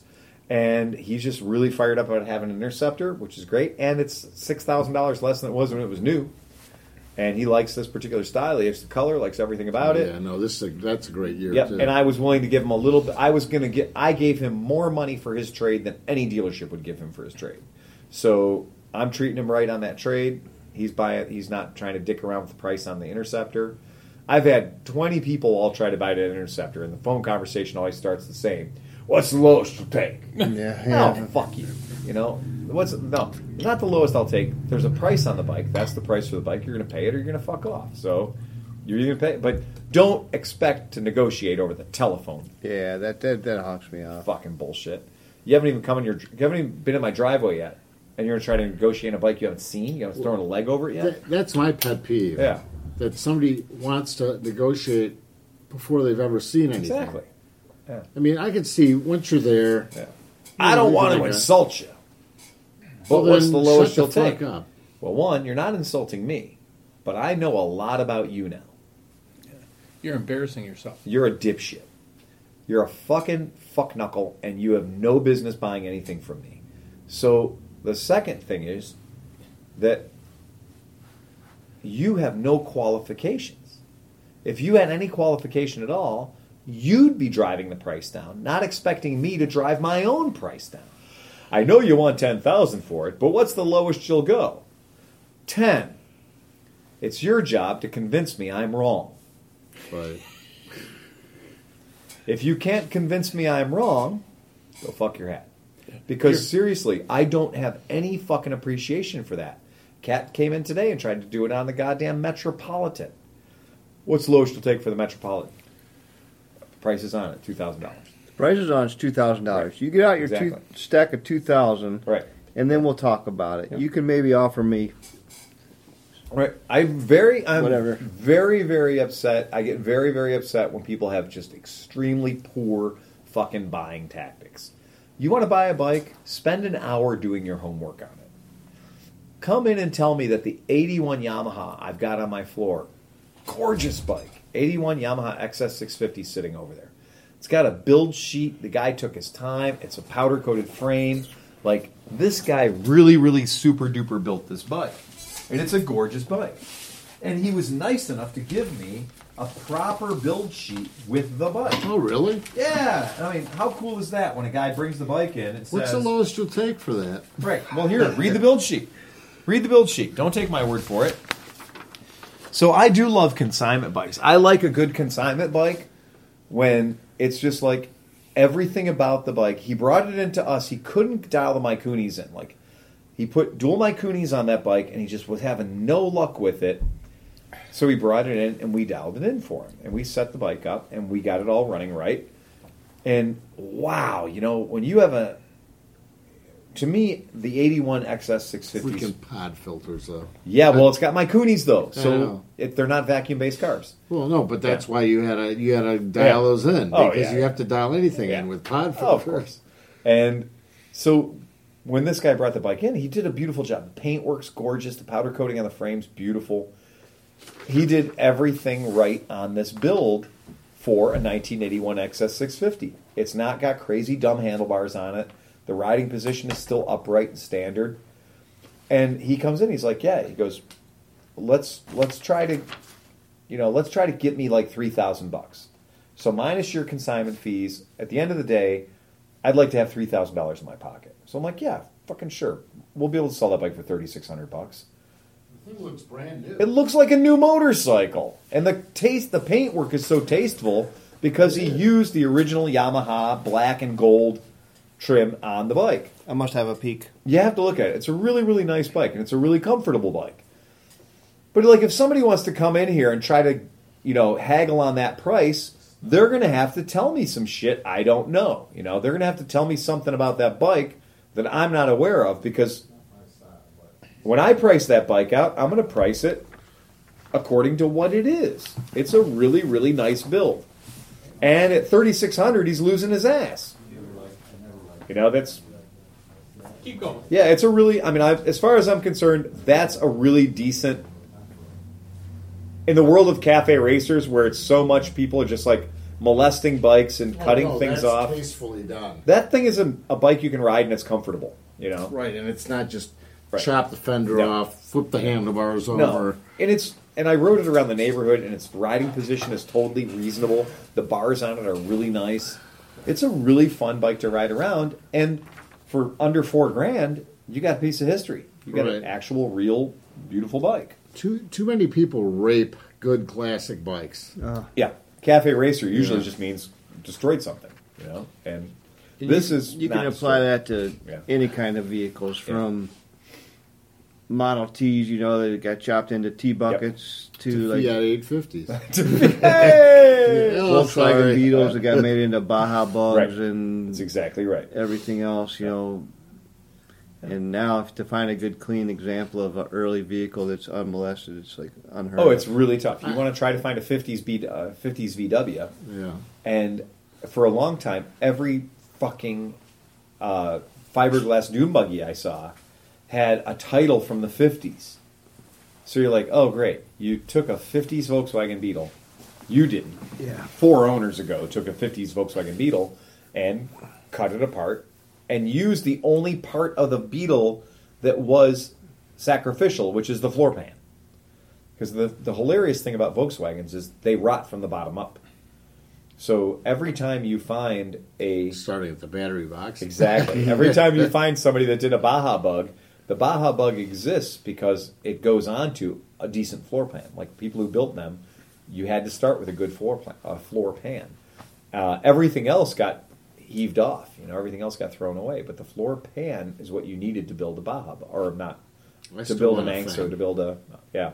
I want a thing. I don't know why I want a thing. Yeah, they're weird, but I they're want cool. a thing. Yeah, they're weird. Yeah, I sold them in the U S for three years. Really? seventy-two, seventy-three, seventy-four Yeah, yeah, it's a super rare car, and they are weird. I mean, everything about them. The door handles are weird. Like the functionality of that car is a very. My friend had one, and I would drive it around. And I was like. It has no surplus of power. It's fucking slow. Yeah. And well, on same, top of it, same engine as the, the Beetle. Yep. And on top of that, it has absolutely no aerodynamics. So, I know, I yeah. just, but I like, I just like the sure, they're cool. utilitarianism. Yeah. Yeah. They're cool.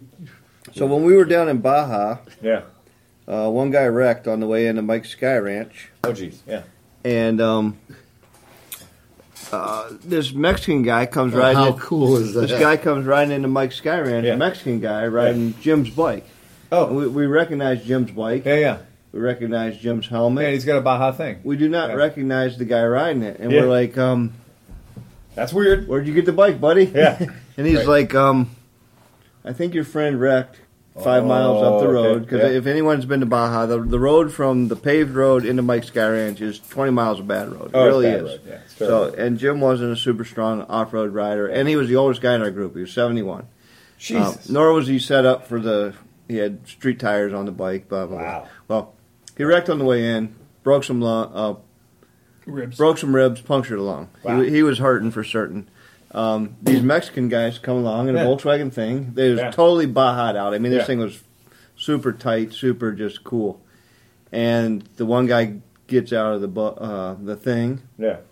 He's the guy that rode Jim's bike into yeah, Mike's Sky Ranch. Cool. Jim gets into the thing. Wow. And they dr- they, and they drove him transported in. They brought, they brought him in, yeah. To the Sky Ranch. Yeah, but it wow. was um, super, super cool. Couple cool dudes, That's cool vehicle. Cool. Yeah. Helping out a broken down, it wasn't even a buddy, helping down a broken Just down guy that came. A rando. Yeah. As found, far as they were concerned, found him on the side of the road. Dipshit that cool. crashed his motorcycle. They could have just as easily robbed him or whatever right. they wanted, you know. Oh, did or drove around him? Just yeah, drove around yeah. him. Fuck you. Yeah. Adios, muchachos. Yeah, that's it. I, yeah, that's very fucking cool. I mean, that's that's super neat.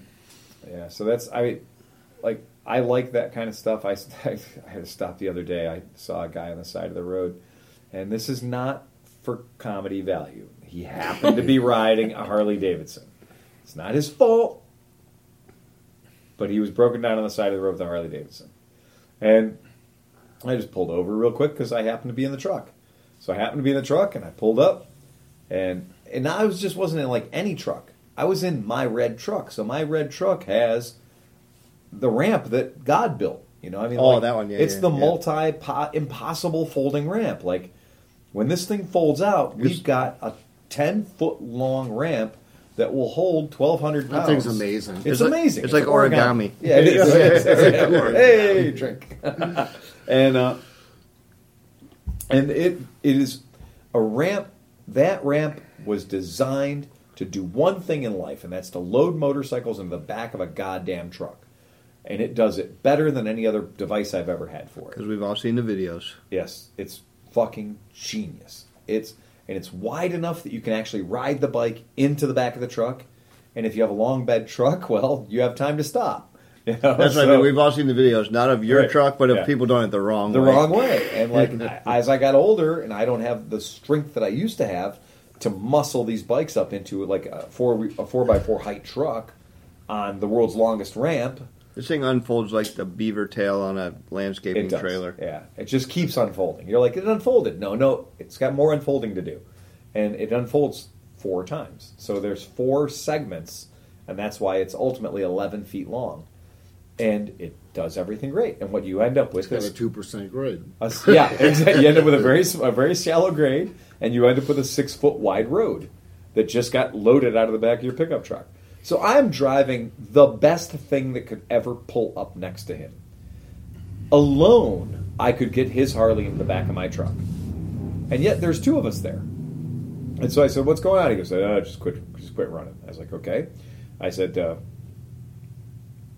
you want some help? You, you went, ah, yeah, I called a couple of people, and they're trying to work a ride out. I was like, well, that's cool. Um, I'm here, and I have a certain set of skills, and if those don't work, I have the truck that was actually physically put together to do this. And I'm here. And my rates are extraordinarily friendly. Um, I'll, you'll have a hard time giving me any money. And the guy was like, yeah, I'm, I'm sorry, I'll work something out. And he was just very, like... Was he wearing a hat? He wanted to be angry. He wanted to be like that. He just wanted to be like... Sorry, I'm a Chevy guy. Sorry. I, my my Harley isn't going to Ford. It's not going to go to F one fifty. Oh, yeah. You know, yeah. Right? It's not going to go to America's truck. Chevy. Right. Yeah, and he was just like... And I know it says Cleveland Moto on the side of the truck, and maybe he's like, I saw you guys, you got scooters, you're fags. I'm not getting back in there. I heard your podcast. I heard your podcast. Talk about dicks. Uh, yeah. All right. So I was like, yeah. Where, dude, where were we that, when this happened? This is right here on ninety. Okay. Um, like Crocker Park kind okay, of thing. Okay. Right? Gotcha. Yeah. You know, it's, yeah. it's in the Great White West, and so here we are, and I'm like, all right, and you don't want to pl- you don't want to be nice, and it's a, you know it's it's a two thousand three Harley-Davidson, you know, twin cam eighty-eight thing, you know, soft tail of.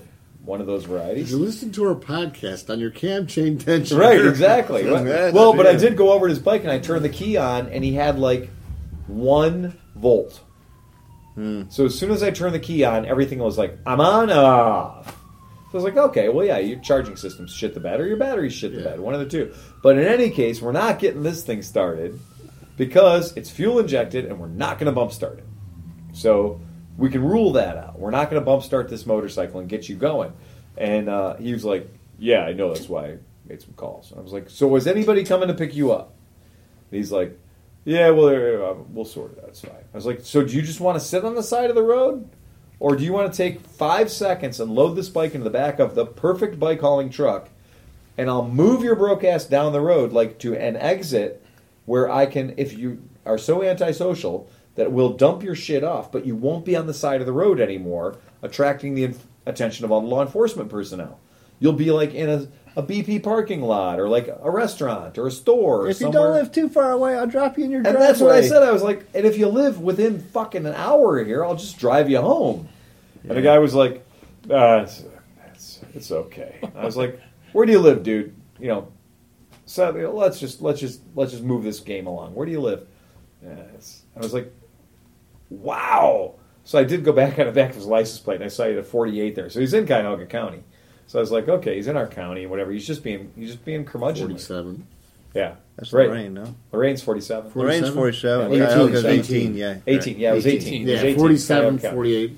forty-seven's yeah, where yeah, I live. forty-seven's yeah. Lorraine. So anyway, this is for outsiders. They numbered the counties in the state of Ohio based on the order in which Not they anymore, became though. counties. No, alphabetically. Oh, did they it's really? Alphabetically, yeah. I didn't know that. Yeah. I thought I thought it was in the for order. For you listeners, they're alphabetically. They're, I did not know that. So they're numbered alphabetically. And, well, they've That's now silly. gone back. They don't number them anymore. They just say Cuyahoga. Yeah. Yeah, or, but they or, always put it on, so it's, it's not even sticker. It's offset. So now well, I we have digress. A, now I have a license I we digress. That this, Who cares? Steve, stop. No, I, it's horrible. I couldn't get Settle the guy. Down. I couldn't get him to let me help him. Okay. So I was just like, all right, man. At that point, you can... off tried. You can fuck. Right. You can feel good about yourself. I you're did. Like, I felt terrible. And I was like, like, I told the guy, I was like, are you sure I can't help you? And he's like, I don't need your help. And I was like, all right, you're just an asshole like being broke down Marengo. On the side of the road, man. And uh, I was like, and then I drove away and I realized I have a Y T X fourteen in the back of my truck. Okay. That's the battery that his bike kind of needs. Yeah, but if his charging system's bad too, right. I mean, it, yeah. But I mean, I could have. We could have spent ten minutes and popped that battery in his bike, and he'd been able to make it somewhere. Home. Yeah, yeah, he could yeah, have drove yeah. home. Yeah, it's a perfectly charged up Y T X fourteen because I use it when I run into bikes that you know I'm picking up on my pickups and deliveries that don't have good batteries, and because uh, it's nicer to start them and run them than it is to push them. Right. Yep. So that's a that's a real thing. So yeah, I felt terrible. I tried to help a guy. Well, but well, you don't have to feel terrible. You should not feel terrible. That that guy was bad juju the whole way along. Oh yeah, he was he was crabby. He was just crabby. He was Mister Crabby on the side of the road. Yeah. I hope you're listening, yeah. and I hope you feel bad. Well, you know, and and, and I hope your friends didn't come for a long time. Well, the problem is, I think he might have fucked me over. Like he fucked somebody else over. What he didn't realize is he fucked the next guy over because, like, I'm looking to be like twenty percent less inclined the next time I see a Harley-Davidson broke down on the side of the road. I'm gonna be like, I'll stop, but eh, another one of these assholes. You know, I was like, you had your one. I, like, when I'm when I'm on the road and I, yeah. I put miles in, I travel, yeah. you know, all over the place. I carry tools, I carry yeah. an air pump, I carry plug kits, yeah. tire irons, everything, you know. So I've plugged tires for I can't tell you how many people, yeah. either in cars, yep. trailers, oh yeah, motorcycles, and you'd be surprised like somebody's out on a motorcycle. Yeah. They have no idea how to do it yeah. or what they would need to do it. I'm like, how far do you go from your house that you don't worry about getting a flat tire? Without a doubt, the most, the number one and number two items in my motorcycle toolkit that get used most frequently are the plug kits and the jumper cables. So I've got okay. these short, you know, these, these motorcycle grade jumper cables. Those are the two things I use most frequently. And by far, and it's never on my bikes. It's never yeah, on my shit. I carry a ratchet set. Yeah. Yeah. That's this yeah. big. It's this big. Yeah. And it's got dual the dual ratchets. Sure. I mean, so it's got a S A E yeah. and metric. Yeah. And the, it's got just a quarter inch, a quarter inch right. drive. Quarter inch drive. That's all you need. Yeah. And um, plus, there so you could uh, pass through. So you could oh, yeah, yeah, like yeah, deep well. Yeah, yeah, so yeah, you yeah. could use pass them like a deep well. Yeah. And I've used that for other guys before. And oh, sure. The last guy I stopped accidentally hit his kill switch. And that oh, was the problem with this bike. Oh. And the other guy, the, the guy before that, oh. ran out of fuel like yeah. a mile away from the rest stop. Was his name Tim Hemfling? He looks exactly like my brother. I think, now that I think of it, that was a V T eleven hundred. The guy's yeah. like, the thing just died. It just died. And he's well, like, I was trying to start it. Now it won't even start. I'm like, yeah. we went. I said, well, fuel, right. spark, yeah. kill switch. Did he Shit. murder the battery? No. Oh, no, no. It was no, just he kill didn't switch. do anything. Oh, yeah. just, just yeah, it doesn't switch. do anything. Yeah, man. So it was, it was a V T eleven hundred, and it yeah. was this kill switch. That's the usual one is I'll, I'll pull over to the side of the road, and I'll... I'll immediately look in the gas. I always look in the gas tank first. Always look in the gas tank. No matter what they're saying, doesn't matter. Look in the gas tank. Look in the gas tank. Okay, yeah, that's the problem. There's no gas in there. And so then you show them double secret reserve by leaning their bike over all the way. And then you lead it back up again, and you're like, okay, did they murder the battery before they discovered that they were truly, right and truly fucked? And you're like, okay. Look at all of the switches, turn everything off. You're like, I might unplug the headlight. This is how dangerous I'm feeling right now. I might actually unplug the headlight because I don't think he's got one fucking molecule of electricity left. And then you're just kind of like, okay, I've primed the carb because you know the fucker dr- died dry. So you just pump the shit out of the carb. You got the choke set for a million. You've kind of got the bike leaned to the left. And you're like, okay, all right, here it goes. Turn the key on. Go, go, go, fuck, motherfucker, motherfucker. And then you're like, you're pushing. I'm riding, you're pushing. What? You're pushing, I'm riding. What are we doing? We're bump starting your bike. Well, what does that mean? just you, push. You me. push and I ride. Just push me. Just push me until your teeth hit the sissy bar.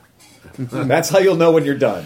Why? Trust me. Just push me until your teeth hit the sissy bar. They say have a heart attack behind you. That's exactly it. Yeah. I usually give them the benefit push. of the doubt, and I'll push with them push to get it going. Push till you have a heart attack. I'll push until we get it going.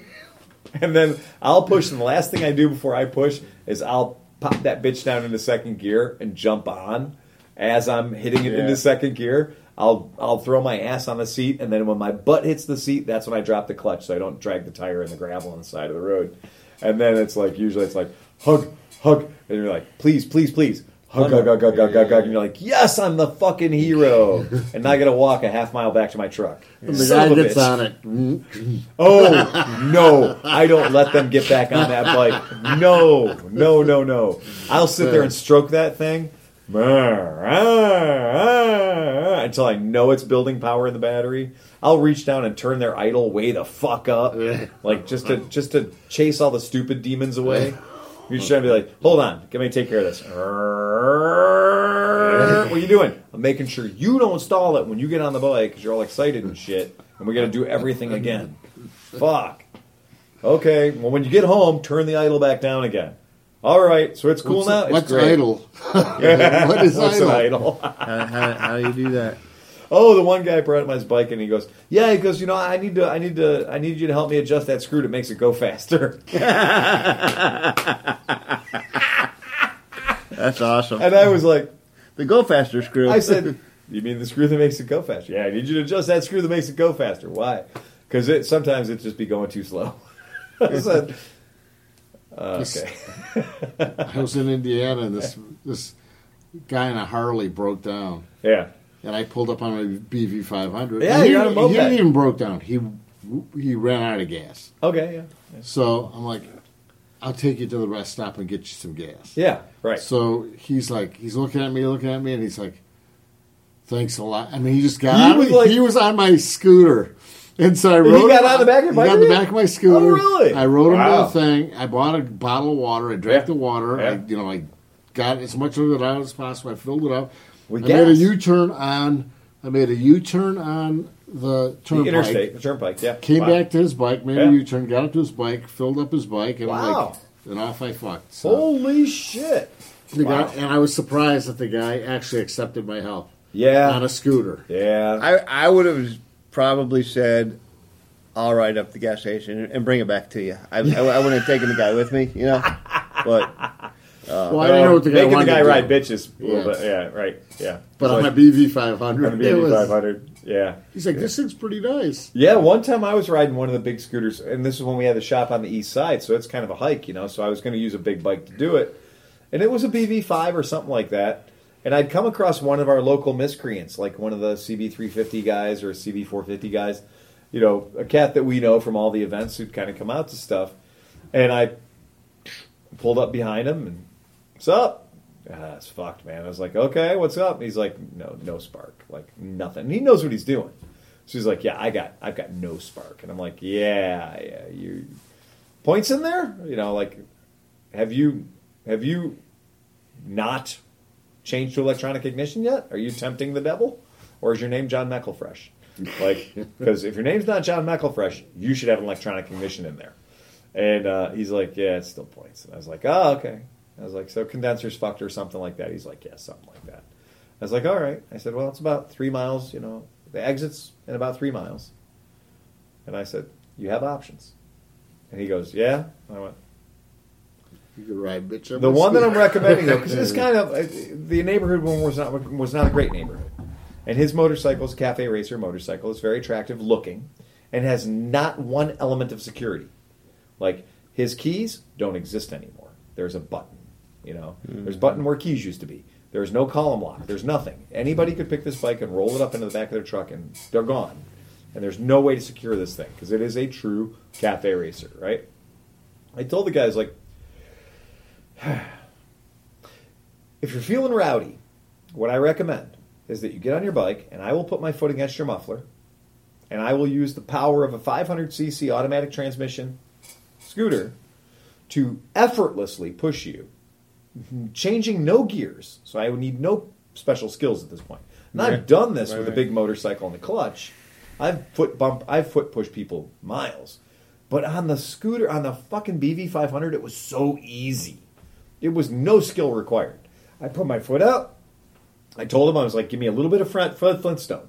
Just give me a little bit of Fred Flintstone to get your bike moving. Get the momentum. Get the momentum going, and then get your feet up, and I'll take over. And I just jammed my foot against his muffler, and I got him up to like fifty-five miles an hour and just kept feeding him power. And he was great. And when we got to the uh, we got to the exit where I could see the gas station from the exit, because I wasn't going to take him all the way to the west side, because that's madness. But there he could have a good spot where somebody could come with a pickup truck. And yeah. he said he knew somebody could call real quick. I was like, great. I pushed him the whole fucking way, and I got him down the ramp. And, of course, we just timed it wrong and caught the fucking red light. I was like, shit. He looks over and he goes, you know, I can totally push it from here to the gas station parking lot. You know, when the light changes green, I'll just I'll just push it. And I was like, ah, oh, no, I'm totally in it. In for a penny, in for a pound at this point. Come this far, yeah. Yeah, we come this far. Get him into the gas station. He's like, I didn't even know that was possible. I didn't even know that could be a thing that people could do. I had no idea that you could push another motorcycle using your foot. I was like, well, the foot's really only doing a small part of the job. It's the motorcycle I'm sitting on is doing most of the work. He's like, that was magical. And I was yeah. like, well. It's the equivalent of towing another car with like a six-foot chain. Yes. You know? That's a true sign of skill. Yeah, we've all been there before. We've all been right? there. Well, it's a lot easier with that because it's two. Right. It's, yeah, it's automatic. Yeah. It's hard with a and you can back off of it. Yeah. It is with a clutch. It can be a real pain in the dick. I'll tell you what makes it easier because yeah. I've had to tell my brother yeah. on breakdowns. If you have a, a Bluetooth communicator, S A N A, or a, oh really? Like, oh, because yeah. you can tell him. You know, like you can you can communicate. Yeah. Versus, Bump. Yeah, yeah, right. Oh, but, look, when you've got a six-foot piece of chain, the guy in the back is the brakes. Yeah, exactly. Yeah. Right. right. Yeah. Yeah. How do I know when to stop? You'll know because I won't be stopping, yeah. right? Because if I stop, you're buying me all new lights on the back of my car, right? Mm-hmm. But if you stop, you're going to drag us both down very gently. Mm-hmm. When are you going to hit the brakes? Never. Yeah, right. When we're in the driveway, that's when I'm going to hit the brakes. When the when the chain is slack, that's when I'm going to hit the brakes. Yeah, yeah. The back car is the brakes. Yeah. My grandpa's when my grandpa was alive. Yeah, he would tow me. I mean, my car. I had the yeah. shittiest car. Oh shit! Ever. Yeah, yeah. He would tow me. I mean, I'd break down everywhere. My drive shaft would fall off. You know, all this shit would happen to me. And he would come with this Pinto. Yeah. And oh, hook Jesus. me up. And he would just use like, like a polypropylene rope yeah. to tie our Close cars line. together. Yeah. And he would tow me home. Like he towed me home from Cleveland. He towed me home from really? everywhere. Oh shit! And he's just like. The same, he told me the same yeah. thing. You do the braking. Right. You're the brakes, man. Yeah, he's You're the like, brakes. Just don't brake hard. Just yeah. brake gradually and watch barely warm them what's up. ahead of us. So. Yeah, barely yeah. warm them up. We'll be fine. My grandpa was the best person in the whole world. I, he was my dad. He, he was, had the skills. Uh, yeah, he was. He was a great guy. There's an entire fire department ladder truck parked outside of our shop at the moment. Yeah. Is there? Oh, they're just sitting too. Yeah, they're just sitting. They're not Pete, in traffic Pete, or anything. Go, go, go! Interfere out there. That's not my boys. Talk yeah. them. They're Cleveland. Yeah, it's funny though. Talk fire. Like, they've been there for a while. Yeah, remember that fire? Maybe there's yeah. smoke coming out of your lithium battery pack oh, in your yeah, right, yeah. You could be having a thermal event. I hope not. I hope not. I hope no. the hell not. Well, yeah. it would be so okay because I don't get a new one, but I can't well, get one I, now. But I can't Shit. get a new one I can get now. A brand new F X S. Oh, by the uh, way, Steve, I they're out of F X S's. Guess we have to go with an S R F. So. Yeah, that's not a bad thing to do. I'm still, once again, I'm still learning that bike. And I'm still impressed by that bike. That bike is going to get me killed, though, because I'm going to I'm gonna end up bringing all that confidence to a bike that doesn't have all those electrical systems, and I'm going to end up dying. Well, I think in five years, all those bikes are going to be that bike. Yeah, so. But R ones will still exist on the planet, and I'll still be buying right. them. It's and they true. have no, there's no margin of error in those bikes anymore. They're just, you know, that's just the un, the unleashed, wild, you know, use of horsepower and braking, but you, you're in charge of all of it. It's up to you. You just yeah. have to start riding Metropolitans. You'll be safe no matter I rode what that to you get do. Beer last week, and I thought I was never going to get there. It's like seven blocks away, and I've never—it's never taken me that long to go seven blocks in my life. Is on that Honda Metropolitan. Is it the only linked brakes that use cables for both? It is. Yeah, it's got to be. It's got to be the double cable linked brakes. Yeah. Although there's uh, the ve- there was a Vespa that was the uh, the Vespa Cosa. But I think that had hydraulics. I, I'm pretty. Yeah, that had hydraulics. I have one. Yeah, they're not cable operated. But those are cables for both. Yeah, that is a bizarre so system. Weird. So weird. Yeah. Well, that's it. Anybody else got anything else fun? Hey, no, I, all I can say is uh, have a good time on the Isle of Man. Yes. Don't cut the tail off of any cats while you're there. No, that's exactly it. Um, it's like, yeah, I assure you, that cat arrived tailless. Oh, okay. I thought you had to do that. No, no, I, you don't have to dock their tails as, oh, okay. as a rite of passage. Okay. But I have been... Uh, I have been thinking, I was like, oh, man, I'd really like to bring one of those home. I wonder if that's possible. It's like, what did you bring back from a souvenir from Isle of Man? Oscar's like, I got this hat. I'm like, I have a cat. Like, how'd you get that in? A lot of Benadryl. I have a most of a cat. He's missing a tail. Exactly.